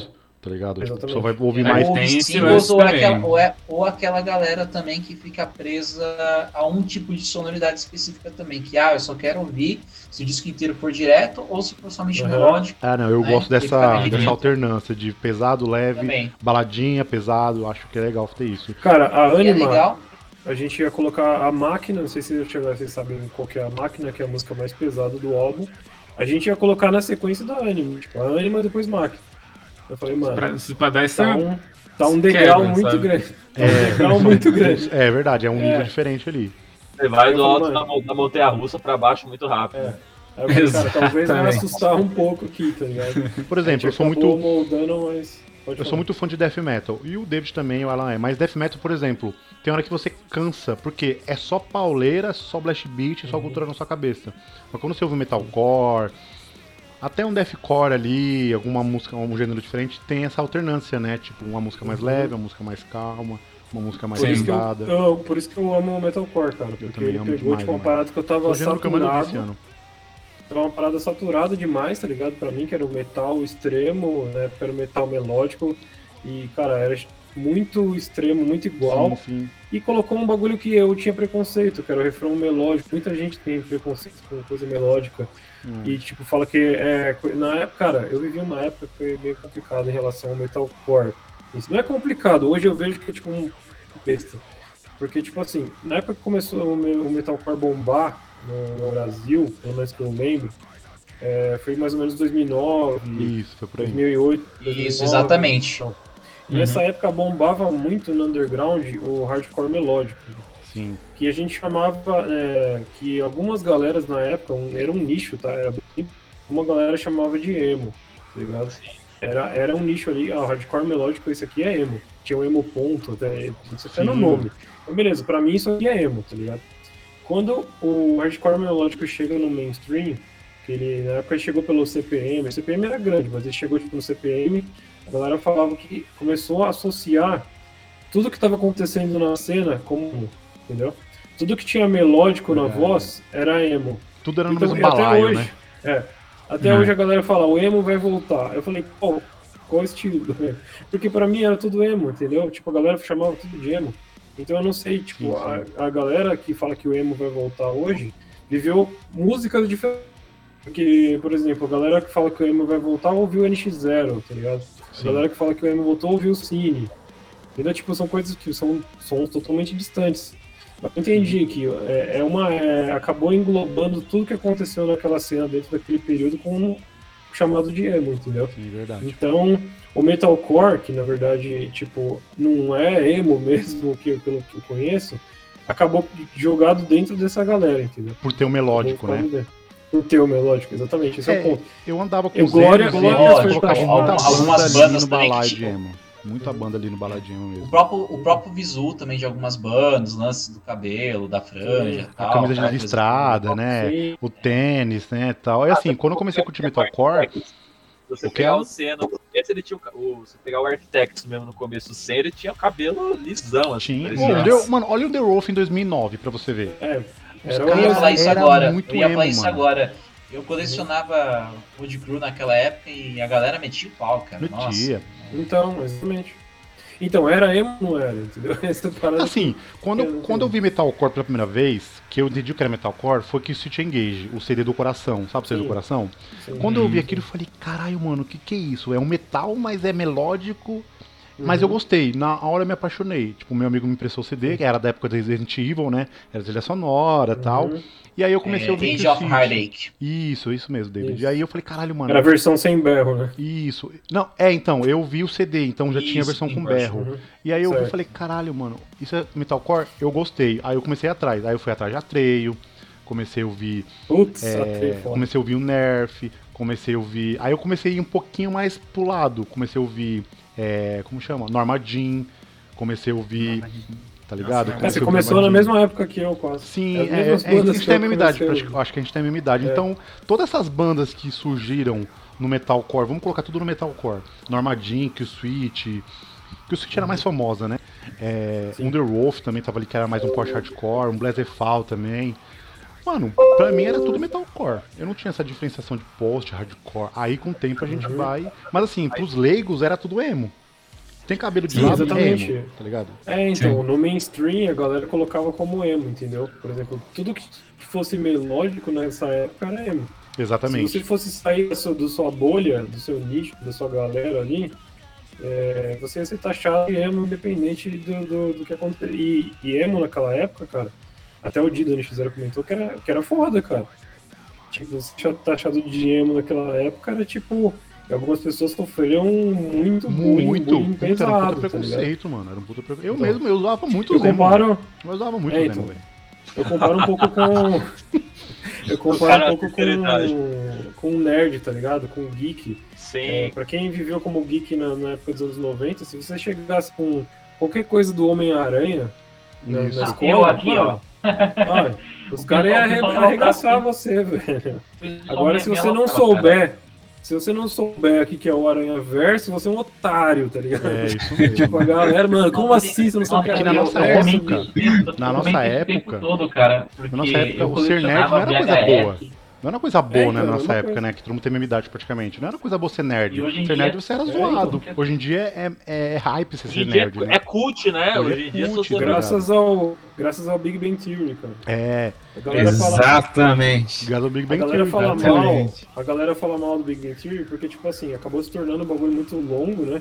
E o, o, o, cara, o nerd virou hype, já era. Nossa, que nerd, nossa, sou nerd. Mas os caras foram muito importantes numa época que o nerd, tipo, ainda Foram, era muito. mudaram, né? Tipo, é, ele sofria muito bullying por gostar de coisa Pô, geek, no tá Big ligado? Bang Theory, minha mina tá revendo, eu tô revendo com ela. Pô, era os nerdão pegando as gostosas, velho. Olha a Penny, olha a Então. Bernadette lá. É, tá tinha o- Ninguém pegava tinha essas minas na época, tá ligado? Os nerds não pegavam essas minas, mano. Foi a TV Tinha que deixou os caras bons, né? Tá ligado? É, Tinha mano. aquele filme antigo, né? Que era, como é que era o nome? Era Era Nerds o Clube dos Nerds, é. alguma coisa assim. Clube dos Nerds. Clube dos Então, era Nerds. dos anos 90, era tipo. é, era muito aloprado, tipo, os nerds, tipo, era muito, era bizarro, tá ligado? E, e o Theory é muito. Nossa, já, a gente já se perdeu total no assunto. Não, mas a gente pode até pegar. É assim é assim mesmo, bifurcações. A gente pode pegar esse, esse nerd que você tá falando, Vermelho, de nerd na música. Tem muito nerdão que toca metalcore, mano. E toca pra caralho. Sim, e- graças aos nerds da guitarra que existe esses paradas Olha o guitarrista do Guitar Christian Hero, né? Cage. Eu acho que é, É. qual é o nome dele? É Adam? Ele é mó nerdão, Adam. mano. Ele é mó nerdão, mó estereótipo de O nerdão. Adam, o Adam tá ligado que ele é um dos pais do, do Metalcore. Ele é um dos né? pais do Ele metal. Pra mim, ele é a melhor guitarra da, banda, a né? melhor guitarra do gênero pra mim, mano. O bicho é foda. Tudo que ele põe a mão é muita bom. banda de. Ele produziu As Die, né? Produziu. Ele, tipo, foi o produtor, ele, tipo, meio que o pai dos caras, tá ligado? É, Então, alguém tipo, aí, alguém aí então, Guitar Hero. Guitar Hero deve ter formado muitos roqueiros nerds aí, né? Nossa, no PS2 ali, eu conheci. O oh, Lamb of God eu conheci pelo Guitar Hero, mano. O, o, meu primeiro Lady contato to com o foi o, foi o É. Killswitch Gage no Guitar Hero 3, É, então. na música bônus. Realmente, Pô, eu conheci realmente o- eu eu conheci, conheci- no Need for Speed, então assim, tipo, você conhece várias bandas assim. Verdade, né, Burnout eu Nossa, conheci o Paramore, foda. por exemplo, tá ligado? Sim. Conheci eu conheci depois videogame- um The Well no, no, no Burnout. E eu nem sabia que era porta Well. pra, pra uma cultura que, tipo, a galera não, não vai conhecer. Você vai pra jogar um jogo, você acaba consumindo, tipo, arte, música, é, conhecimentos gerais. O videogame é uma parada muito foda, cara.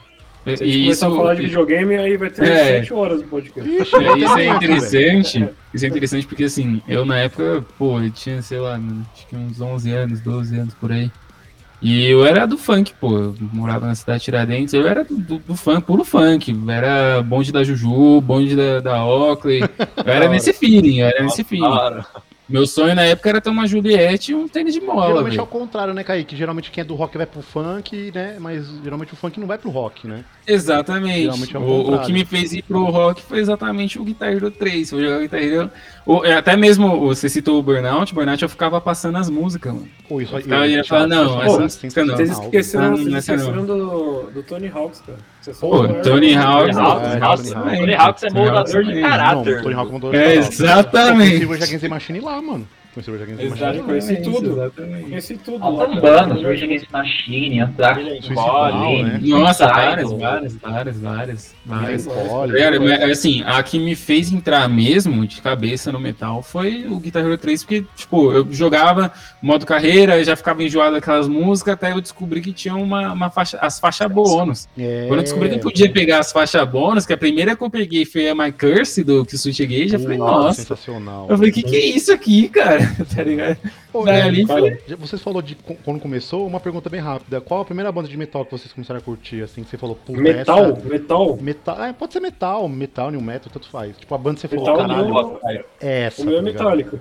Metallica, e você, cara? Cara, é o And This Is For All. Assim, quando eu não tinha noção de nada da vida, quando eu era pequeno, foi o Link Park, tinha, sei lá, uns 4, 5 anos. Mas quando eu, quando eu tinha já consciência, já tava meus 9 anos, foi inclusive nessa época assim, a primeira que eu escutei e virei fã foi a Vincent Fold. Que, tipo, nossa, Ah, eu fiquei época pirado. Foi febre, foi febre. Foi, O nossa, álbum, fiquei o álbum da capa pirado. branca lá, principalmente, né? O- Sim, o- sim, sim. mais, o Sinister né? Gates foi o melhor guitarrista dessa, dessa época aí, viu? Nessa época aí. Exatamente. O bicho é foda, mano. O é Exatamente. Porque assim, eu conheci o, o Avenge, o, o único guitarreiro que eu tinha em casa era o guitarreiro 3, então não tinha vez Sevenfold. Até eu consegui uma graninha ali, aí fui na feira, eu comprei o 2. Eu joguei Na o 2 aí feira, tinha o, a idade o agora, Beaster Harlot, tá ligado? o Beaster Harlot do Avenge Sevenfold me conquistou. Eu falei, nossa. Aí eu ganhei meu PC da minha madrinha, já peguei no PC, já entrei no Então, YouTube. O, o Cidade lá, que é, o, o álbum lá que é o City of Evil. Isso, isso. É, eu comecei ouvindo Isso. por ele também. Aí, quando eu entrei no YouTube, eu fui, pô, já fui entrando no mundo, como eu já era ali dos games, eu fui jogar um, um Counter-Strike ali, já jogava um Counter-Strike DM do Counter-Strike ouvindo música, aí já foi também. Bad Country, aí já foi, Eu mano, Blinding Chains, aí, e aí foi indo, mano, a Vencer Fold foi, moldou meu caráter. É, não, não, É, mas então eu comecei- essa época, essa época também. Eu comecei no- nos anos 90 por influência do meu irmão, é, eu metal, metal, né? E o meu primeiro CD, o que eu ouvi mesmo. Foi uma parada, tipo, avassaladora, que eu falei, que porra é essa? Eu lembro que, tipo, a bateria da, da One, da música One do, do Metallica, era, tipo, pra mim era a melhor bateria, bateria que já foi criada na, na humanidade, tá ligado?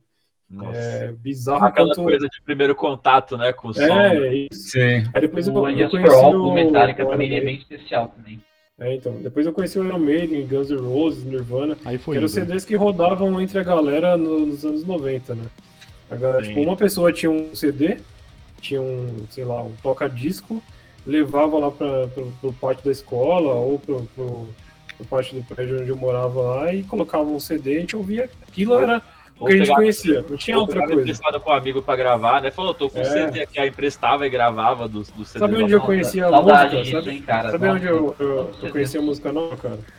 É, eu não tinha MTV, não pegava MTV na minha TV, sei lá por que diabos na época não pegava. E poucas pessoas conseguiam ter MTV na, na anos 90, 99, por aí, tipo, a galera não tinha MTV. E a gente, cara, pegava o top mix, pegava o, o top, sei lá, cara, na época e gravava em cassete, tá ligado? Aí de vez em quando nesses top mix da rádio vinha um, vinha um rock. Que aí é onde eu conheci, por exemplo, o Linkin Park foi- começou a tocar, estourar muito com In The End na mix, né? Aí meu irmão comprou o Hybrid Theory e aí eu consegui ouvir inteiro, né? Mas tipo, era muito difícil conhecer música nova nessa época. Cara, se você me perguntar, o primeiro clipe que eu assisti na vida foi esse. Independente do. É, o meu do também. Linkin Park. que a lembrança do Linkin Park é ainda End também. O primeiro que eu escutei foi a Nambia. Eu já até contei essa história aqui no podcast, que eu comecei a ouvir por causa de um amigo meu da época de escola, que acho que se pode hoje em dia ele é até funkeiro, nem escuta rock mais.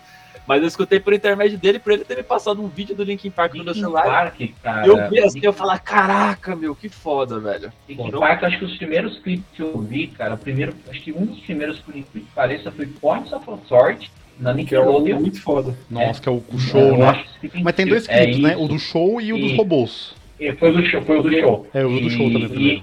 E, e, e também a própria frente, né, cara? Que a frente, Nossa. inclusive, ela foi trilha do, do desenho da animação da Homem-Aranha 3D, né, de 2003. Uhum. Ah, pode crer. E viver na MTV também, do- né, mano? Primeiro lugar, segundo lugar direto Esse ali. Era... do- Direto, direto. do Linkin Park, o Points of Authority foi o primeiro com. Foi o primeiro com um efeito 3D, assim. O do- todos dos robôs? foi. É, foi tipo. Nossa, esse clipe é animal, 3D velho. foi o Esse clipe é muito Bizarro. foda, mano. É, bizarro. foi na época que Engraçado, tinha um- inclusive, como o New Metal, né? Pegando já um pouco desse lance do New Metal, é, até mesmo em questão de clipe, teve muita evolução. Você pega o clipe da Freak Unleashed do Korn, né? O efeito Bullet Time, né? Que era uma tecnologia Foda. nova. E depois o Matrix, né? Ia, ia utilizar também e tal, né? Dois anos depois. Era uma, era uma tecnologia um nova, depois. né, na época também, né, David? É, Matrix usou, mas era exatamente. nova, ninguém manjava de usar ainda.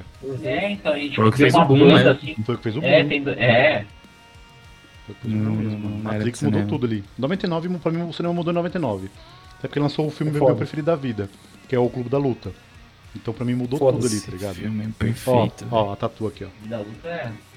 Sou muito É, fã. é. Eu sou muito fã de Clube da Luta. E pra mim ali mudou tudo. Matrix, Clube da Luta. Puta, é filme, muito filme bom ali, né? Não, aí em é- 2000, aí em 2000 sai Senhor dos Anéis, tá ligado? Aí, tipo, É, mano. É, Mas 20 essa anos atrás, época, tá ligado?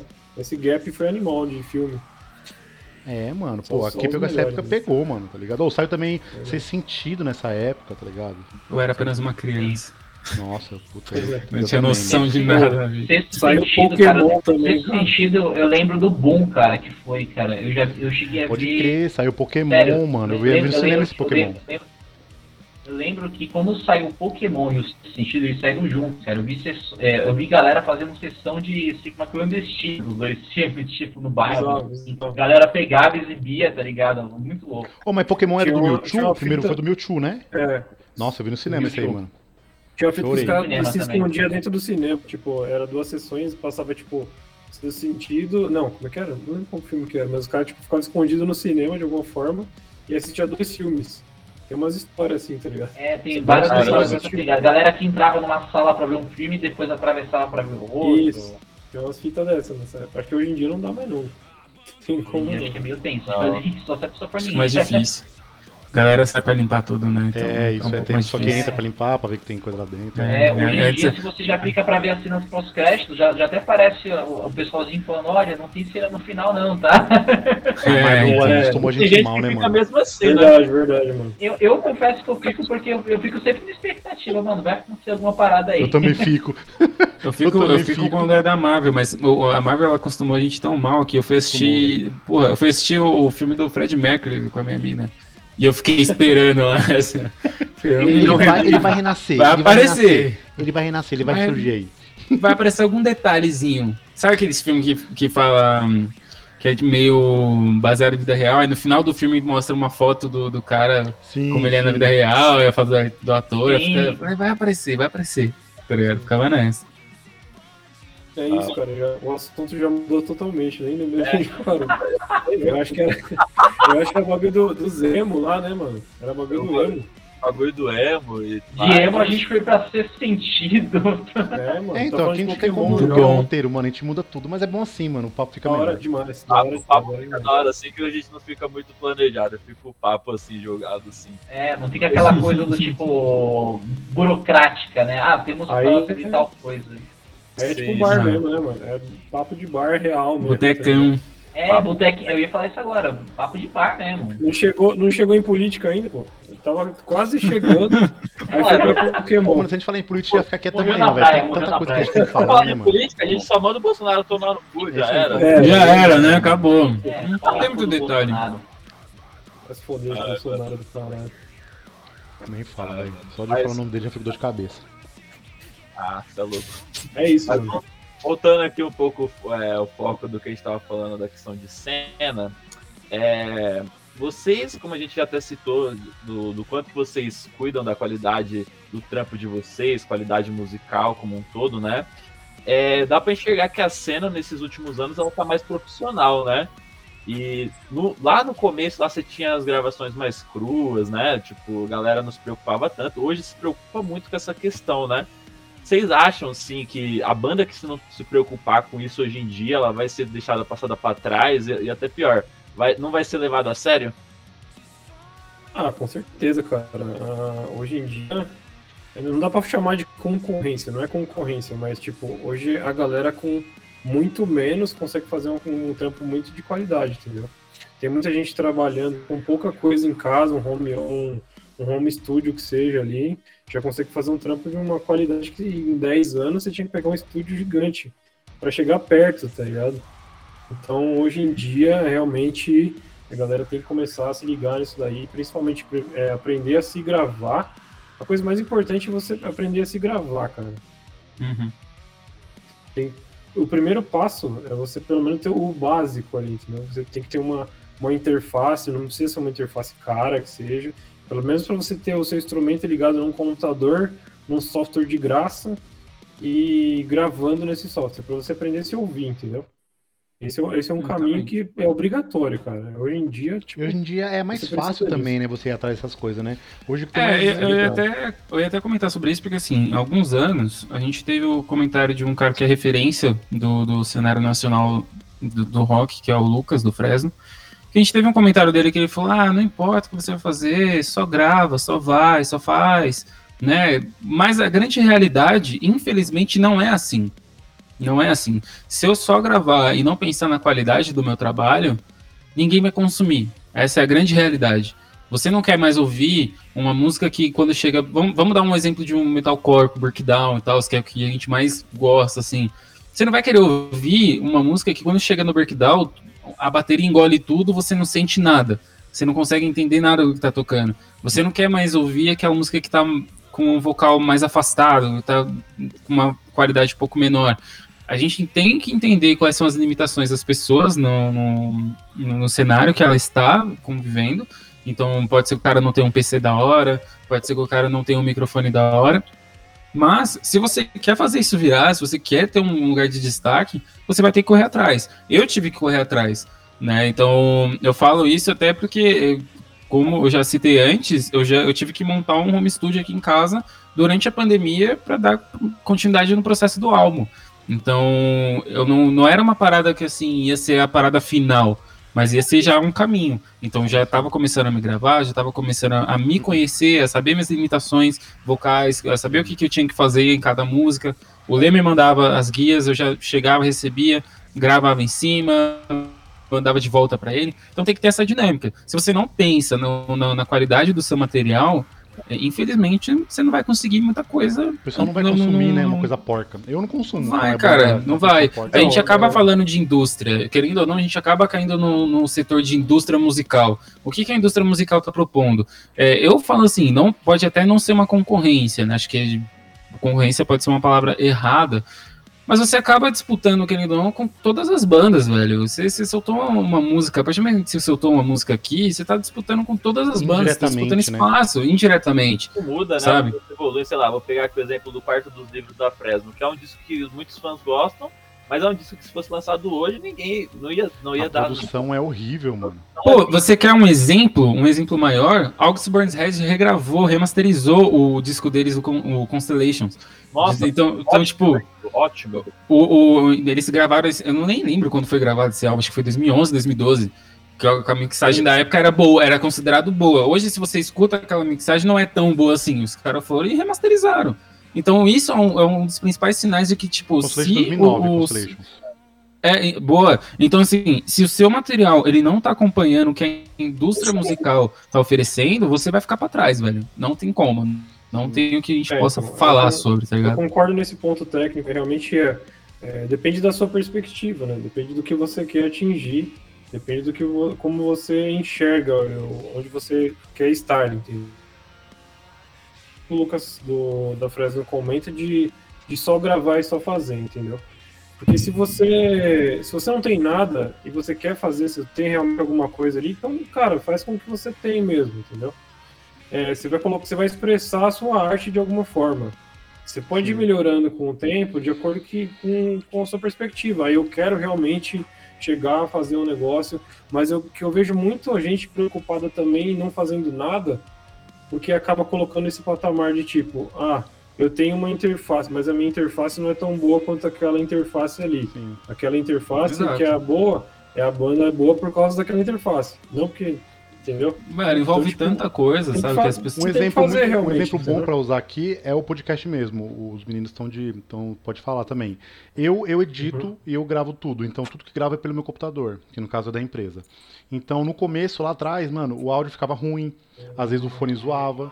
Por quê? Às vezes eu usava uma interface ruim. Aí eu comecei a pesquisar, YouTube e tal, tal, achei um programa bom. Hoje eu uso o programa X. E aí hoje tá bom, hoje o áudio tá bom. Mas lá no começo, se você pegar o primeiro episódio com o último episódio lançado, nossa, é, o- é, é, é outra, é outra pegada. O primeiro, o primeiro até que tá bom, porque a gente conseguiu o bagulho só que era mais limitado. Acho que se você pegar ali o quarto, o quinto episódio, nossa, te dá umas chiadeiras sinistras, assim, que a gente fala, Nossa, E acontece, o, o- esse discurso, ele não. Assim, todo mundo tem um começo. Todo mundo tem um começo. O importante é começar.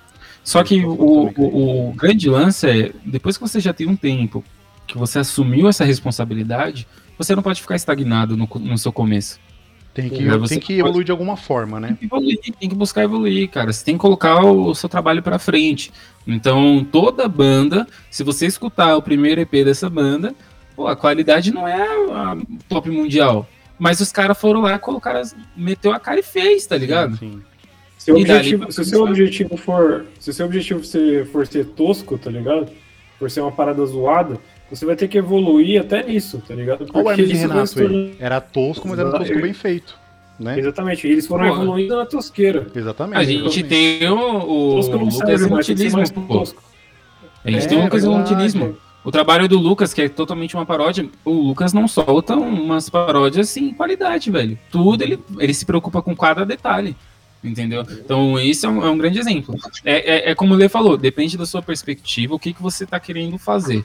Se você está querendo se tornar um profissional nisso, você vai ter que caminhar com os outros profissionais, você vai ter que caminhar com, conforme a indústria está ditando. Exatamente. Tá ligado? Agora, se você tá fazendo só por fazer, não tem métrica, tipo, não tem meta nenhuma, tá de boa.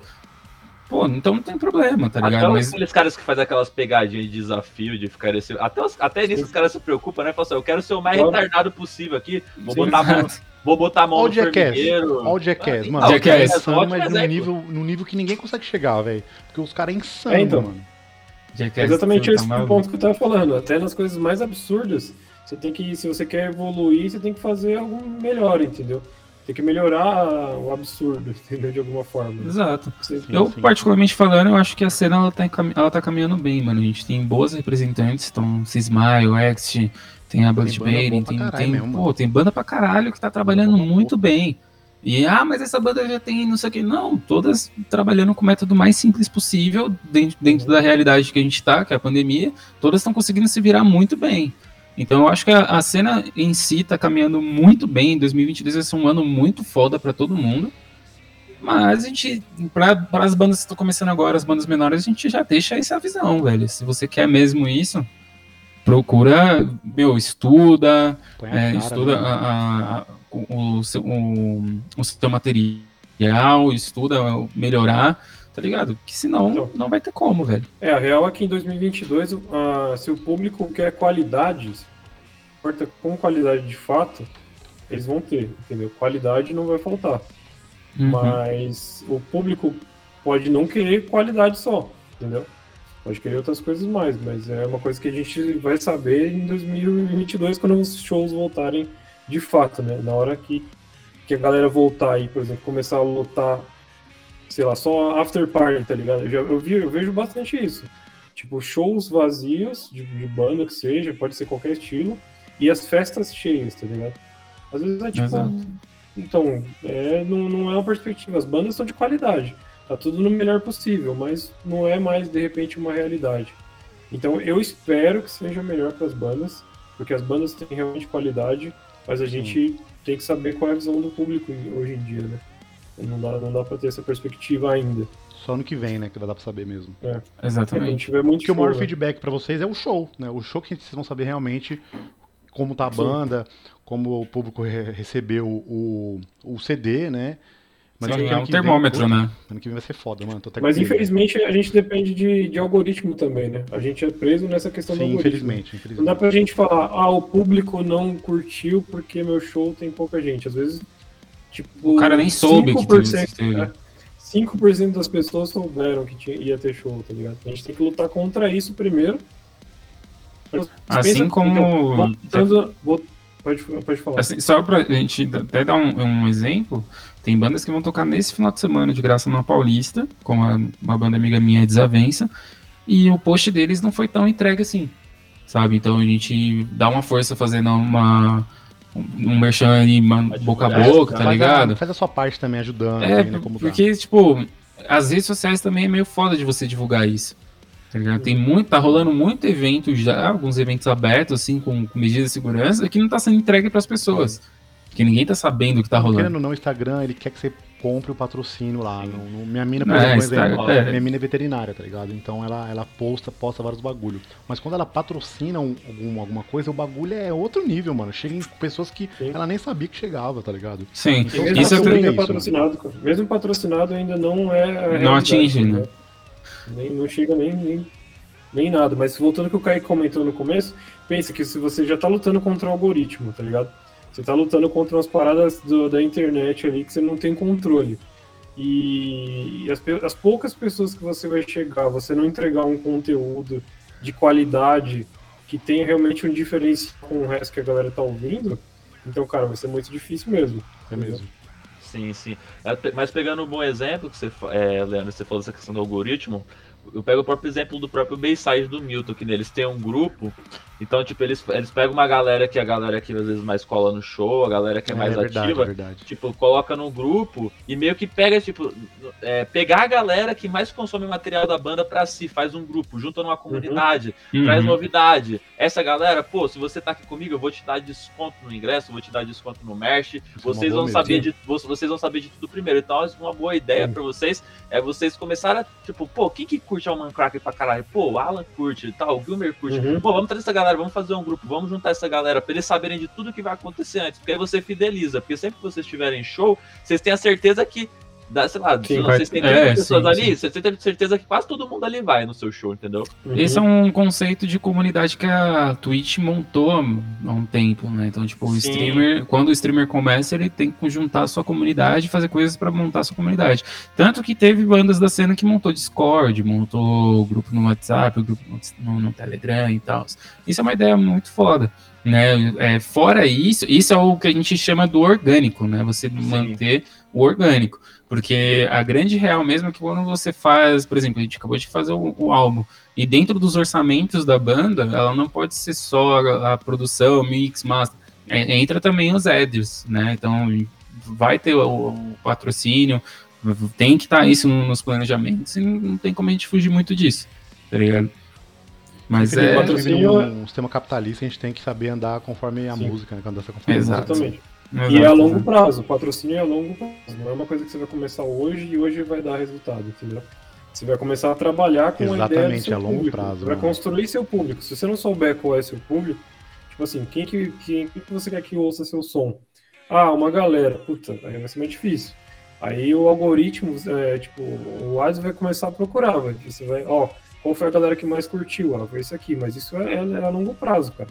Você vai ter Uhum. que ir testando, testando, testando, testando, testando, até conseguir achar um nicho específico pro seu som, se o seu som for muito específico. Esse é o problema do metal, tá ligado? Do metalcore. Porque, tipo, é, é pra uma galera um pouco específica, né? Não, não acaba pegando É, a não é grande uma galera gigante, não uma massa, né? Cara, a gente, a gente, entre aspas, sofre um- uma parada complicada que, que a gente canta em português, cara. Tipo, metal em português já é um problema grande, cara. Tipo, a galera do Brasil tem preconceito com metal cantado em português. É absurdo, né? Nossa, eu também não, não entendo isso. Ah, a banda canta em português? Ah, eu acho uma merda. É. Porra, como assim? É uma velho? pequena porcentagem que defende isso, sabe? Que, tipo, entende que isso é importante.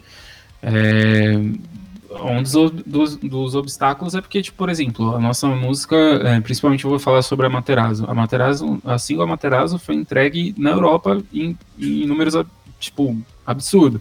E a gente começou a receber uma galera que comentava, tipo, eu não entendo a letra, mas eu acho o som da hora. O pessoal lá Sabe, é diferente, tipo, né, mano?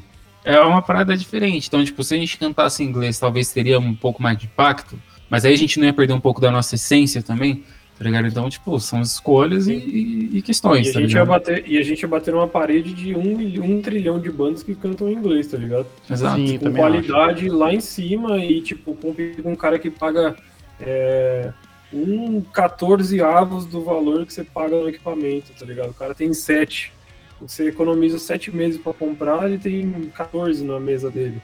Então, É. tipo, os caras têm tudo, tudo perto, tudo próximo, tudo barato e, e você vai competir com Sim. isso aí, tá ligado? É, mas é que lá fora, uma- um exemplo muito grande que quem falou isso, que eu vi na entrevista, foi o João Gordo, né? Que lá os caras cantam tudo em português, mano, mesmo eles não sabendo falar. E lá os Uhum. caras não tem esse negócio de, ah, é banda nova, não vou ver. Ah, não, é banda nova, calma aí, então deixa eu. Deixa eu ver como é que é essa consome, banda. velho. Deixa eu ver como é que é essa banda, deixa eu comprar um merch, um CD pra ajudar, porque eu, vai que vai é uma banda que eu, eu curta daqui pra frente, nunca se sabe. E o brasileiro não tem essa de, ah, é banda nova, ah, então é banda nova, eu não vou ouvir, tá ligado? Foda-se. É, cara, existem pessoas de fora que realmente pode acontecer isso, mas eu não creio que a grande maioria da galera da gringa queira, é, vai querer consumir uma parada que não é na língua deles, tá ligado? Principalmente americano, assim. Acho que europeu Tipo, tem mais a facilidade, americano é, realmente não gosta. É, o europeu ele interage mais. É tanto que assim, se você pega. Porra, você pega shows aí da, de, de undergrounds do Crystal Lake mesmo. O Crystal Lake fez um. Não, não, vou dar até um exemplo menor, um pouco menor. O Alpha Wolf fez uma turnê na Alemanha que eles foram tocar num, num pub e tava lotado esse Ah, pub. eu vi esse show no YouTube, mano. Acho que eu vi. Sim, alguma tava coisa. lotado. Lotado, eles, verdade. mano, eles tocaram na Indonésia, lotado. Sabe? Então, tipo, depende da região, tá ligado? Tem a galera que você- lá realmente os caras consomem. O grande lance daqui é que a gente já foi ensinado a querer ouvir o bagulho de fora. A Sim. gente já, é, é muito cultural, né? A gente volta nesse lance, é muito cultural. A gente já foi ensinado a ouvir os gringos, a Não só, ouvir não tudo. só música, mas até mesmo filme, Sim, sabe, desenho, né? Sabe? Sim. Uhum. Exatamente. Então, um, você, quer, você quer mudar essa cultura? Já começa com parar de querer fumar quando a primeira banda começa a se apresentar. Tá ligado? É, você quer mudar ridículo, isso? mano. Eu Então vejo tudo. esteja lá, esteja junto com a, a banda que tá iniciando agora, que tá fazendo seu primeiro show, tá ligado? Esteja com ela. Porque, tipo, essa banda só vai crescer e só vai se tornar alguém se você estiver lá no primeiro passo dela, É isso mesmo. É isso tá mesmo. Não, não adianta eu falar. gente que, que, que vê, tipo, banda, sei lá, tipo, nervosa da vida, que, sei lá, tantos anos atrás era só uma banda nova chegando, aí hoje é uma banda enorme e hoje fica, ah, é uma banda muito foda, mas então, lá naquela Sim. época, né, nego desvalorizava, né, então, é, Sim, É, isso sim. mesmo, é eu, isso mesmo. cara, eu vou ser bem sincero, eu faço questão, porque eu, eu, eu tenho um pensamento, se eu já estou no rolê, eu já vou aproveitar pra curtir o rolê. Penso essa Tá mesma ligado? coisa. Eu já Eu estou lá. questão de ver até banda que eu nem sou tão fã, cara. Vai que às vezes eu acabo me surpreendendo, né? Pô, foi assim que eu virei fã da Bare Knuckle, tá ligado? É uma parada, Porém, é tem um grande exemplo. uma parada de respeito, tá ligado? Tem uma parada de Sim. respeito também, tá ligado? Não envolve só, tipo. é, eu vejo muita galera falando, ah, se pra ajudar a sua banda, eu vou falar que a sua banda é uma merda. Cara, Não. é, eu acho isso muito complicado, cara. Eu acho muito, isso uma parada meio. É tipo assim, ah, eu vou ser sincero com você falando que sua banda é uma merda. É assim que eu ajudo você. Tipo, não, você vai ajudar, cara, como você ajuda as outras pessoas, como você quer ajudar. É assim que você ajuda as pessoas que te, querem. Não é assim que você coisa? quer ser ajudado? Te engano, é. Você quer, ô, me ajuda aqui, cara, vai tomar no seu cu, é trabalhar, cara. É, Tá e é Tipo- foda mesmo, mano. Entendeu? Tipo, não é, não é dessa forma que você ajuda de fato as pessoas. É isso, eu Você acho só que, aponta tipo... os defeitos, né? Tipo, ah, isso aqui é uma merda, tá ligado? Não, não ajuda em nada. Exatamente. Exato. Fora também que exi- exa- né? existe uma coisa chamada crítica construtiva, né? Que é quando você Exatamente. pega, aponta os pontos. você tem os pontos ali, olha, gostei do som, mas precisa melhorar tal coisa. A galera já chega, ah não, é uma merda. Tipo, nossa, Nossa, eu odeio isso, mano. Nem eu, por exemplo, tem, tem muita gente que eu conheço que ouve uma banda, ouve uma música e fala, ah, é uma merda. Mano, você ouve uma música, velho, você nem sabe o que a banda fala, vai se fuder, sabe? Eu até perco a vontade de mandar as bandas Às pra vezes, outras nem, pessoas. às tá vezes nem sabe né, qual que é a proposta, né, Gilmer, do- É, dos caras, mano, que os pô, caras pô, querem pô. dizer. né? Pô, ou, ou para de É, ouvir então- single, ouve o CD inteiro, ver, ver como ver que a banda tá pro- propondo, tá ligado? É Eu, eu particularmente, eu particularmente acho que isso é culpa de ter nichado os rolês. Sabe, de você ter colocado banda que toca só isso em um rolê. Porque o que acontece? Você passa muitos anos colocando lá a banda que só fala. é, o Lê tem esse ponto que eu acho que é maravilhoso. De, tipo, ah, você coloca a banda que só fala de amor em um rolê só. Aí no outro rolê é só banda de HC. Aí no outro rolê só banda de pagode. Tá ligado? Tipo, se você colocar muito tempo em rolês nichados e depois desse tempo você quiser misturar to- todo mundo junto, você vai querer no mesmo evento, você vai querer colocar banda de HC, banda que fala de amor, banda que fala de- do capeta. Vai, a receptividade do público vai ser pior. Tá que é bizarro disso aí, cara, é- é a hipocrisia da galera que eu vejo, tá? Posso estar falando grande merda, mas eu vejo que eu já fui em evento assim. Ah, tem que misturar mesmo. Eu já vi muito evento que mistura. Tinha um evento em São Paulo, era, era Sampa alguma coisa, cara. Não vou saber. Sampa. Music Festival. Festival. Cara, os caras misturavam tudo, era bizarro. Misturava mesmo, assim. Nossa, tem que misturar mesmo. Mas a galera que curtia este cantando, tocando John Wayne tava lá fora. Na hora que tava tocando John Wayne, a galera que, que tipo, no- que curtia o John Wayne tava, quando chegou na hora, na hora do Esteban, saiu fora. Uhum. Entendeu? Então, tipo, é isso Ah, que junto acontece. na- não botar na hora que tocar, tá ligado? É, É, é foda é- isso. é isso que acontece. Quando você nicha muito tempo, você acaba nichando muitos rolês, agora que a gente precisa unir e tocar todo mundo junto, a galera cria esse hábito de tipo, ah, eu vim pra ver banda X, então quando ela começar a tocar eu entro.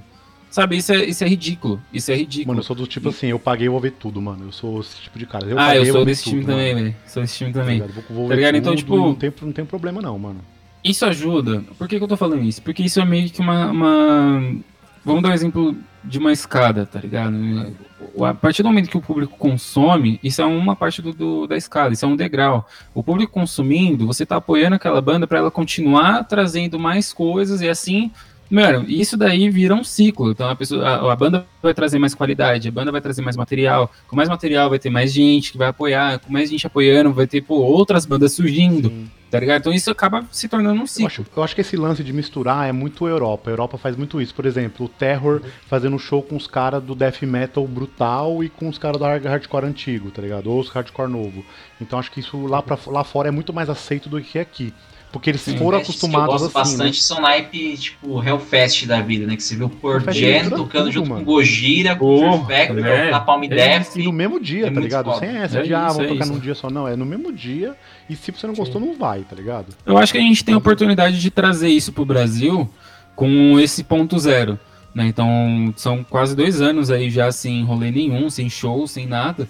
E a gente teve um ponto zero. Então, agora, a partir do ano que vem, que os as projeções diz, que dizem né, que vai melhorar as coisas, que vai ser liberado os shows, conforme for vindo os eventos, mano, mistura todo mundo, vamos todo um mundo. um. zero aí, E- mano. Então, tipo, eu acho que a partir de agora fica mais fácil de organizar isso daí, esse tipo de evento, esse tipo de união, né, dizendo Eu acho assim. que falta. Eu acho que falta também incentivo da própria galera dentro do, do- do- das bandas, tá ligado? Eu acho que as próprias bandas não querem isso. Eu sinto isso. Misturar o público, Tipo, né? ela- é, elas não querem isso, porque, porque tende a ser um público não fiel. Tô dando um entre aspas aqui. Você vai trazer uma galera que não costuma não gostar de metalcore pra ouvir seu som, tá ligado? Você quer agregar pessoas pra você. Então, tipo, as bandas têm um pouco de medo pra, de fazer, de dar esse primeiro passo, assim, entendeu? Acaba elas mesmo nichando ali por medo. E devia, devia partir delas isso, né? Não devia partir É. também só dos produtores, devia partir delas também. Pô, mas eu adorava Sim. ir no Sampa Music Festival. Puta, era muito bom É, ver então, John é Wayne, foda. Esteban, Fresno, aí depois veio um Project 46, tá ligado? Era bom Glória. demais, mano. Uhum. Glória. Pô, e você pagava um preço assim, relativamente barato, né? Tipo, sei lá, vamos colocar 50 conto pra ver 10 bandas foda, tá ligado? É um festival que eu sinto falta na cena, Também, assim, mano. velho. gostava- O último que Cara, teve isso foi o um- Oxigênio, né? Se eu não me engano, assim, de mistura. Então, mas não misturava, misturava. É, assim, não misturava, mas assim, tinha, uma, tinha, uns, tinha um pessoal do hardcore diferentão, tá ligado? Na verdade, É, era, bem, legal. era bem separado, na verdade, porque tinha o oxigênio metal e o oxigênio hardcore. Eles Tinha separavam. metal, eu não lembro fato, do assim. metal, não lembro do É, teve, metal. teve teve o metal. Aquele que teve Project, John Wayne, Aurora Rules. Ah, nossa, eu nem lembrava disso. Aí, ó, viu? Os caras mesmo se. Puta, é foda, mano. É o que eu Por mim, mano, por mim, eu tava no mesmo show ali com a Bayside Kings, aí já junta John Wayne, É já mesmo, junta mano. outra Eu banda lá mesmo- também. Eu sou do mesmo Ah, não sei o que, não sei o que, foda-se, mistura todo mundo aí, stage dive pra todo mundo e vambora, tá Mano, meu ligado? sonho é ver. Ver banda pesada tocando com Jorge Matheus, velho. O bagulho vai ser da hora, mano. É, cara. Não, mas é, o eu, eu penso o dessa, ápice. eu penso dessa forma, cara. Assim, claro que guardadas as devidas proporções, dependendo do evento, mas é mais ou menos desse naipe O mesmo. mais próximo disso que a gente conseguiu talvez seja a banda Malta, lá, aquela banda lá que estourou da Globo lá. Ah, é. Pô, a gente tá falando de banda boa, caralho. Mas eu quero Eu uma ia falar isso mais agora, próximo. né, cara? Né? É o Calma. Os músicos é eram bons, a banda era uma merda. É, Eu gostava de banda malta no começo. Era Ah, Gostava não, o começo é Supernova legal, primeira mas depois, puta, O mano. vocalista, o vocalista era ótimo, mano. Acho que ele, quando ele saiu, deu uma. Deve, É, depois mudou, né? Entrou uma mina depois. Entrou uma mina. Entrou, entrou. Pode crer. Canta Maíra- muito pra caralho. Canta pra também. caralho mesmo, canta pra caralho. Acho que o Batera tem uma banda de metal. O Batera ele assim. tocava no Almar, ele era a batera do Almar, velho. Isso, o. Batera tocava pra caralho, mano. Ô, ele tocava malta pra ganhar pô. grana, velho. Esperto, né? É, tem, Certo tem esse ele, né? lance aí, né? Tem esse lance aí. Mas é basicamente isso. Isso aí. Fanfarrão, emenda a pergunta aí. E vamos finalizar. Manda, manda braba aí. É a braba mesmo ou não é? É a brabinha, vai. É a, é a brabinha, vai. Não, eu quero, Vai- quero a braba, braba. não. A braba. Vai lá, vai lá, fanfarrão, fala aí. Ah, sim. Então, cara, agora a gente tá caminhando para 2022, né? Pandemia, a gente não sabe até como que vai, como que vai se desenrolar as coisas. Enfim, os shows estão voltando aos poucos. Quais são os planos aí pro próximo ano? Que- quais são as novidades aí, guar- guardadas as proporções que vocês têm em mente, né? Não precisem dar muitos spoilers se não quiserem estragar algumas surpresas também, né? Porque sempre tem a galera que gosta de guardar algumas expectativas também. Mas soltem a prosa aí, medida do possível. Cara, a princípio a gente tá meio que se organizando é, para voltar pelo menos a, a- a ensaiar, entendeu? Porque é, a pandemia realmente pausou tudo pra gente, assim. É, teve muitas bandas que realmente pausaram até mais, que a gente, que a gente conseguiu ainda compor e seguir fazendo clipe, conseguir lançar um álbum. Teve banda que parou total, totalmente. A gente ainda conseguiu produzir alguma coisa, mas em relação a ensaio mesmo, foi um pouco complicado. Eu falo ensaio todo mundo junto, assim, tal, né, pra produzir pra show. Porque todo mundo em casa ensaiou, tocou as músicas e tal, né? Então a gente tá focado em realmente voltar a ensaiar com banda para produzir um show de lançamento foda, entendeu? A nível do, do, do nosso CD. E possivelmente aí nos próximos próximo mês a gente foque totalmente só em ensaiar, entendeu? Aí eu não sei te dizer exatamente quando a gente pode fazer, voltar a fazer show, mas eu creio que em meados de março já tem alguma coisa assim. É mais por, é mais por uma questão de confiança mesmo, entendeu? Sim, sim. Sim, assim, o que a gente pode dizer é que para 2022, para 2022 a gente já tem um, planejamentos aí para o lançamento do álbum, porque querendo ou não a gente precisa lançar esse álbum. É, e, e tem mais projetos para complementar né, essa, essa entrega. Então tem muito mais coisas para vir.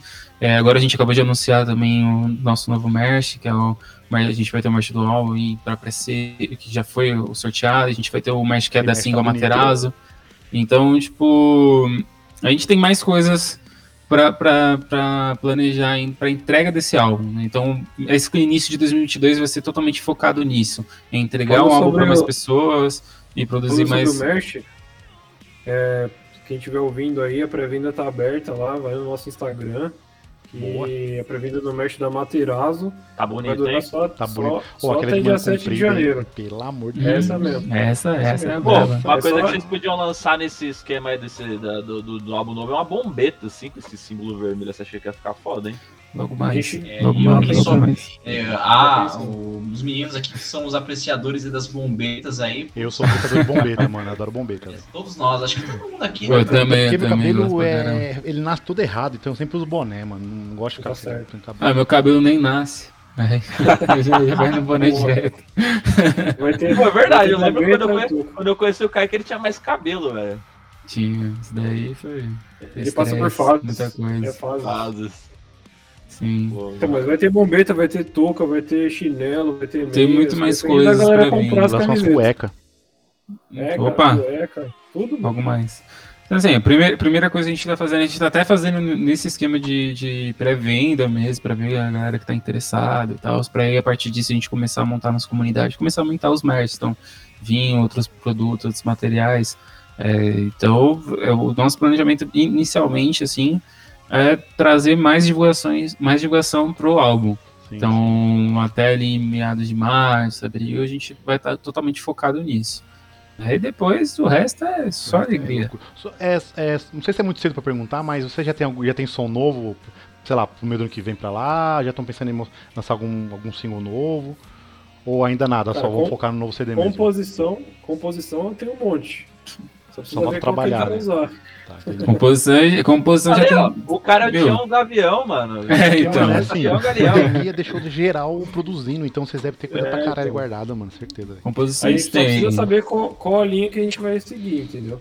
Exato. Qual é- Então, tipo, tipo, Vocês fizeram o fim, aí depois vocês, fazem- vocês podem fazer o começo, tá ligado? pronto. aí. É, Por fim, o começo, né? Como já dizia a Anne. Mas a Zero, a Zero, ela propõe isso. A música, a última música do CD, ela fala sobre recomeço, entendeu? No final do álbum ele propõe um recomeço. Ou seja, Quem já- sabe? já é um gancho puxando pro próximo álbum que vocês vão fazer um começo, tá vendo? Quem sabe? Já? Quem sabe, É uma né? ideia. E aí? Quem sabe? Veremos, veremos. Beleza. Mas é isso, composições já temos, mas ainda tá muito cedo pra falar disso. A gente acabou de soltar um álbum novo, então acho que o foco Sim, tá sim, total mas é no sempre, álbum sempre novo. bom deixar os caras na hype, né? Falou, o cara É, falou, sim. já tá pensando em alguma coisa, né? Não sei. Vai que, Sim. né? Por enquanto, captando, captando feedbacks, né? Do com álbum novo, então. Quem sabe Ah, isso daí tá. também ajuda a gente a ter um norte pro próximo. Tá maravilhoso. Pelo menos tá na minha lista, tá na, Tá do na minha também. tá na do Rodrigo, não sei se tá na do Fanfarrão, mas tá na Oi, vou geral. falar que é, Ah, eu não tinha entrado antes sim, porque não tinha, um, não tinha um EP ou até mesmo um CD pra entrar na lista. Entrar no segundo, Hum. 45 segundo tempo, assim, mano. Fechando a lista, entra a última banda que entrou. Vocês entraram no lugar de uma banda grande, né? Que eu vou falar que é a Fresno. Oh. O Fresno tava na lista, aí eu tirei o Fresno pra pôr vocês, tá ligado? Nossa, Caramba, olha, olha, olha a resposta, caralho. Olha a resposta. Olha a moral aí. não, mano. não, vai ser não. E aí, Assim, mano, daqui uns dias a gente já vai gravar os melhores do ano e com certeza o de vocês vai estar lá. Ô, louco. Agradecemos, cara, obrigado, mano. agradecemos, mano. Muito legal ter esse feedback. É, é, tipo uma das paradas que eu mesmo tava bastante ansioso pra saber como que a galera ia receber, porque até então, querendo ou não, é meu primeiro trabalho, né? Então, como vocalista, meu primeiro álbum, meu primeiro disco. Então, Começou eu quis entregar tudo que eu pude nesse disco. Ah, e você entre- você entregou ainda Tá ligado? mais, cara. Entregou já, mano. eu queria fazer só o mínimo. Se deu pra fazer para entregar o mínimo, já tá bom, já tá ótimo. Você- já- Vocês estão no caminho certo, porque o álbum é foda, a arte é foda, vocês estão lançando Tudo merch combinou, né, foda? Tudo- O clipe Vocês tá estão- foda. vocês estão bem casadinho com tudo aí, Tá meu. mesmo, eu, eu desejo todo sucesso, principalmente ao Vermelho, você, Kaique. e eu quero Ao Rafa e o. Dija, que são meus parceiros também, que não estão aqui, mas serão convidados também a vir numa próxima trocar com uma ideia, também são meus parceiraços também, tamo juntasso demais. Preciso, preciso agradecer o Alan porque, cara, é de coração mesmo. Ele sempre acreditou, sempre falou da banda. Foi um dos primeiros caras meio que, tipo, fã mesmo, tá ligado? De falar, de perguntar. O Alan vai chorar. WhatsApp mandava Ah, mensagem. meu é sério, é Vai sério, é chorar. sério mesmo. Ele tava no primeiro show, ele tava Ai, no- no- nos shows ruins pra caralho, tava nos shows foda. Ele tava sempre lá, cara. Já chamou a gente O pra prime- show. o- já tocou Nossa, foda. dele, Eu, ó, pra vocês terem ideia, como eu conheci o Vermelho, eu, eu vi o show, o primeiro show da, da Alman Kraken foi, foi aquele show pós Rock in Rio da John Wayne, né? Então vocês abriram Sim. esse, esse rolê, né? E, e aí eu lembro, lembro o primeiro show o Rafa lá, tipo, ainda meio assim, tipo, cadê os mocheiros e tal, assim, meio coisa. É, aquela, aquela, coisa meio toda de primeiro show, né? Exatamente. Cara, é pesado. E, e, acho que depois disso teve outro, teve um show na 339, né? Você tava, você, tava o vermelho e tava o Rafa na fila, eles me chamaram, não, mano, chega aí, vamos trocar ideia, bebendo e tal. Uhum. Nós começamos a beber, trocar ideia. Sim. Eu só sei que, tipo, mano, teve banda e tudo mais. Eu nem lembro qual foi a banda no dia, mas eu lembro que a gente ficou umas três horas trocando ideia. E acho que a partir Sim. daí, tipo, eu fui ver ensaio da banda, fui acompanhar. O vermelho virou, tipo, amigaço. Comprei até o PlayStation 3, comprei com o vermelho também. É, é isso. é isso que aconteceu. Isso. Amizade foda aí de anos, com certeza, Não, né? Eu vi, eu vi, é, é, muito legal, cara, de verdade, ver, ver, ver o quanto vocês cresceram. Principalmente depois quando o Kaique entrou, a banda só melhorou. Então eu não falo. O, o, o, Vermelho sabe que eu não falo isso da boca pra fora, eu falo que eu sou um admirador mesmo. E, pô, uhum. só todo sucesso para vocês aí, que vocês ganhem a cena, o rolê, o mundo, tudo aí, porque qualidade vocês têm para isso, tenho certeza. É, antes de finalizar, eu queria agradecer vocês por disponibilizar as músicas para nós, que, mano, caiu como Opa. uma luva. E queria dizer a todo o sucesso do mundo para vocês, que ano que vem tenha show e eu vou colar, hein, porque eu quero um showzinho, quero rodar o braço e chorar num show, velho. Isso eu quero fazer. Vamos embora. São convidados de honra. São convidados. convidados. Quando você estiver rodando o braço lá, vou descer do palco pra rodar junto. Vamos é louco, vamos fazer igual um pirocóptero. saudade, É, Isso me fez lembrar de um rolê que eu fui, cara, do Gangrena Gasosa, que foi muito foda. O vocal tava tão empolgado que ele desceu do palco e veio pra roda, cara. Eu acho maravilhoso quando os caras fazem Nossa, isso. É demais, foda. É cara, demais, eu fiz isso no lançamento da John Wayne. Fiquei muito empolgado. Ele, ele Faço direito. O cara deu stage dive cantando, mano. Faz direto. É louco. Pô, mas é isso, ah, galera. Mas é, mas é, isso, galerinha. É, agradeço novamente aí pelo papo, pela conversa. Falamos de tudo, de Pokémon, falamos de emo, falamos de, de, de, de cena, de tudo, caramba, quatro aí. Mas conversa boa é assim. Falamos e... de Alto da Compadecida. Alto cara. da Compadecida, é, cara. Eu vou assistir depois. da história, deu, deu vontade de assistir. E é isso, mano. Dê as suas considerações finais aí. E é isso. Manda aí, Caicão. Bom, novamente agradecendo pela oportunidade, agradecer a galera também que está dando feedback. É muito importante para a gente esse feedback, como, como as pessoas estão recebendo a nossa música, porque a gente deposita total sentimento nisso. E, cara, acho que a gente tem muita coisa para aprender ainda, e cada dia é uma evolução, e que essa evolução seja notada tanto por nós como por vocês, por todos. E é isso. Deixar então, também pra galera as redes sociais, né? Que é importante. Então, seguir a gente lá no Instagram, arroba human kraken. Tem no Facebook também. É, adicionar também, as músicas lá no Spotify. Adicione essas músicas no Spotify, salva nas suas playlists. Isso ajuda bastante a gente. É mais do que só um like, é, ajuda pra caralho você salvar isso numa playlist. Então o Spotify ele, ele acaba agregando isso para muito mais pessoas, ele entrega para mais pessoas quando a música está envolvida em uma playlist, então ajuda a gente dessa forma. E é isso. Lê. Eu queria agradecer primeiro a vocês aí pelo convite, né? É, sou fã de vocês também, ouço direto. E, cara, esse, como a gente falou, esse ano foi muito complicado. Realmente o álbum Fim era para ser realmente o fim da banda, chegou bem próximo disso. Foi um álbum que meio que pressionou a gente até o máximo da gente até onde, até onde a gente podia aguentar em relação a, a tudo, é, psicologicamente, fisicamente. E agora eu posso dizer no final, depois de ter lançado, que realmente é o nosso melhor momento como banda. E eu enxergo o futuro, um futuro melhor possível pra gente, entendeu? E a gente precisa de espaço como o de vocês nos ajudando, entendeu? E muito obrigado vocês. E tamo juntasso ano que vem, hein? É, e parabéns pelo podcast, guys. Valeu, galera. Eu acompanho ter mais. Sem palavras, gente. É, o sentimento é recíproco, acho que de cada um de nós aí. É, cada um trocando figurinha. É isso. É isso, mano. Com certeza, mano. Então é isso, galera. Espero que vocês tenham gostado de mais esse episódio do Espaço Cerebral. É isso, destrua o fascismo, pau no cu do Bolsonaro e tamo juntos. É isso. Bebam água, né? se hidratem. Valeu. Bebam água, é verdade.